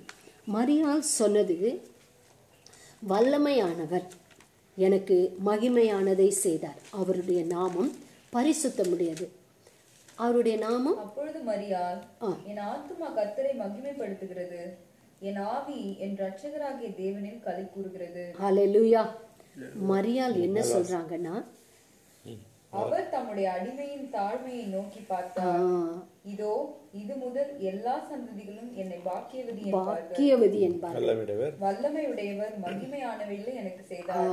அவருடைய நாமம் பரிசு பரிசுத்தமுடையது. எவ்வளோ ஒரு பெரிய பாக்கியம் என்று நம் மரியாதை நாம் சொல்லுகிறோம். பெண்களுக்குள்ளே ஆசீர்வதிக்கப்பட்டவள் என்று சொல்லும் பொழுது அந்த நாட்களிலே எத்தனை ஆயிரம் பெண்கள் இருந்திருந்திருப்பார்கள்? ஆனாலும் மரியால் மாத்திரம் ஒரு ஒரு பரிசுத்த பெண்ணாக அந்த காலத்திலே தேர்ந்தெடுக்கப்பட்டு ஆண்டவர் அவர்களுடைய வயிற்றிலே பிறந்தது ஒரு நன்மையான மேன்மையான காரியமாய் இருக்கிறது. அதற்கு அந்த பெண் என்ன சொல்கிறார்கள்? வல்லமையுள்ளவர் எனக்கு மகிமையானதை செய்தார். அவருடைய நாமம் பரிசுத்தமுடையது. நம்முடைய தேவனை நாம் யாருக்கு ஒப்பாக சொல்லுவோம்? யாருக்கு இணையாக சொல்லுவோம்? ஒருவரும் இல்லை என்பதை குறித்து மரியால் அவர் வல்லமையுடையர் ஆல்மைட்டி காட் என்று சொல்றாங்க. ஸோ அவருடைய நாமம் பரிசுத்தமுடையது என்று சொல்கிறார்கள். பெண்களுக்குள் ஆசிர்வதிக்கப்பட்டவள் என்று அவளுக்கு ஒரு பெயர் கொடுக்கப்பட்டு இருக்கிறது அதனால வரலாற்றிலும் இப்படிப்பட்ட மாற்றத்தை பெண்களால் உருவானது பெண்களும் அதை உருவாக்க கொண்டார்கள் உருவாக்கி கொண்டார்கள். பெண்களுடைய ஊழியம் என்று பார்த்தோமானால் கருணை பொழியும் சிறப்பு சேவைகளும் கூட இருந்தது. அதில் பார்த்தோம் என்று சொன்னால் ரெண்டு ராஜாக்கள் நாலு பத்திலே சூனேமித்தியா சூனேமித்து என்ற ஒரு ஊர் இருந்தது. அந்த சுனேமித்தால் அவள் என்ன செய்கிறாள் என்றால் நாம் வீடு கட்டும் பொழுது நமக்கு மாத்திரம் சுதந்திரமாக வீடு இருக்கக்கூடாது என்று ஒரு நன்மையான காரியத்தை எண்ணி அநேக ஆயிரம் ஹாஸ்டல்களை உருவாக்கக்கூடாதபடி இருந்த நிலையிலும் கூட அர்ப்பணித்து ஒரு வீட்டை மேலறையிலே கட்டி அதிலே ஊழியக்காரர்கள் தங்கும்படியான ஒரு ஆசிர்வாதமான நினைவுகளோடு அதை கட்டுகிறார்கள். அப்பொழுது சூனேமியால் மேல் ஒரு சிறிய அறை வீட்டை கட்டி சோத்திரம். ஆமென். அதில் அவருக்கு ஒரு கட்டிலையும் அதில் அவருக்கு ஒரு கட்டிலையும் மேஜையையும் மேசையையும் நாற்காலியையும் நாற்காலியையும் குத்து விளக்கையும் குத்து விளக்கையும் வைப்போம் என்று சூனேமித்தியால் வரும்போது அங்கே தங்கலாம் அவர் இந்த ஊருக்குள்ளே வரும்போது சீனமித்து என்ற ஊருக்குள்ளே வரும்போது நம்முடைய வீட்டிலே மேலறை வீட்டில் தங்கி அங்கு ஓய்வு எடுத்து உணவருந்தி செல்லலாம். அது ஊழியக்காரருக்கு ஒரு ஆசீர்வாதமாய் நமக்கு இருக்கும் என்று சொல்லி அந்த பெண்மணி அந்த நாட்களிலேயே அர்ப்பணி அர்ப்பணிப்போடு தங்களுடைய உரிமைகள் கொஞ்சம் பகிர்ந்து கொடுத்து அதில் ஆசீர்வாதம் பெற்ற பெண்ணாக இருக்கிறாள். அப்பொழுது அந்த இடத்திலே அந்த சூளை மித்தியாளுக்கு என்ன என்றால் ஒரு குழந்தை இல்லாத ஒரு காரியம் இருந்தது. அப்பொழுது அந்த ஊழியக்காரர் எலிசா அந்த பெண்ணை அழைத்து தன்னுடைய ஊழியக்காரனையும் கூட அழைத்து அந்த பெண் ஒரு ஏற்ற உற்பத்தி காலத்திலே ஒரு பிள்ளையை பெறுவாள் என்று சொல்லும் பொழுது அந்த ஆசீர்வாதமானது அந்த பெண்ணிடத்தில் போனது. அப்போ தாழ்மையில் இருந்து ஊழியக்காரருக்கு ஊழியம் செய்யும் பொருட்டும் அவர்களுடைய உரிமைகளில் அர்ப்பணித்து வீட்டையும் கட்டி அதிலே படுக்கையும் உணவையும் விளக்கையும் கொடுத்து ஆசீர்வாதத்தை பெற்றுக்கொண்டார்கள் என்று இந்த சூனேமித்தியால் ஒரு நல் உதாரணமாக இருக்கிறாள் என்பதையும் நாம் அறிகிறோம். ஸோ இந்த வேளையிலும் எஸ்தர் ராஜாத்தியை நாம் பார்ப்போம். தன்னலமற்ற தியாகம். இது எப்படி என்றால் நாம் பார்த்து கொண்டு வந்திருக்கிற அநேக பெண்மணிகளை பார்க்கும் பொழுது எஸ்தரும் ஒரு பெரிய ராஜாத்தி அந்த ராஜா அரண்மனையில் கிருபை பெற்றவர். ஆசிர்வாதத்தை பெற்றவள். அதை தனக்கு மாத்திரம் என்று எடுத்துக்கொள்ளாதபடிக்கு தன்னலமற்ற தியாகியாய் மூன்று நாள் வசன வசனம் பதினாறாம் வசனத்துல நீர் போய் சூசானில் இருக்கிற நீர் போய் சூசானில் இருக்கிற சூசானில் இருக்கிற யூதரை எல்லாம் கூடி வர கூடி வர செய்து மூன்று நாள் மூன்று நாள் அல்லும் பகலும் அல்லும் பகலும் செய்யாமலும் புசியாமலும் குடியாமலும் இருந்து குடியாமலும் இருந்து எனக்காக உபவாசம் பண்ணுங்கள். எனக்காக உபவாசம் பண்ணுங்கள். நானும் என் தாதிமாரும் உபவாசம் பண்ணுவோம். நானும் என் தாதிமாரும் உபவாசம் விதமாக சட்டத்தை மீறி இவ்விதமாய் சட்டத்தை மீறி ராஜாவினிடத்தில் பிரவேசிப்பேன். ராஜாவினிடத்தில் பிரவேசிப்பேன். நான் செத்தாலும் சாகிறேன் என்று சொல்லச் சொன்னால் நான் செத்தாலும் சாகிறேன் என்று சொல்ல சொன்னார் இதிலிருந்து என்னன்னா அந்த நாட்களிலே பெண்கள் ஆண்டவருடைய வசனத்தையும் அவருடைய அர்ப்பணை அர்ப்பணிப்பையும் அவருடைய தியாகத்தையும் அவருடைய ஊழியத்தையும் எந்த அளவிற்கு அவர்களுடைய இருதயம் ஏற்றுக்கொண்டது என்று பார்க்கிறோம் இந்த விதமாய் இந்த உதாரணங்களுடன் மேற்கோள்களுடன்.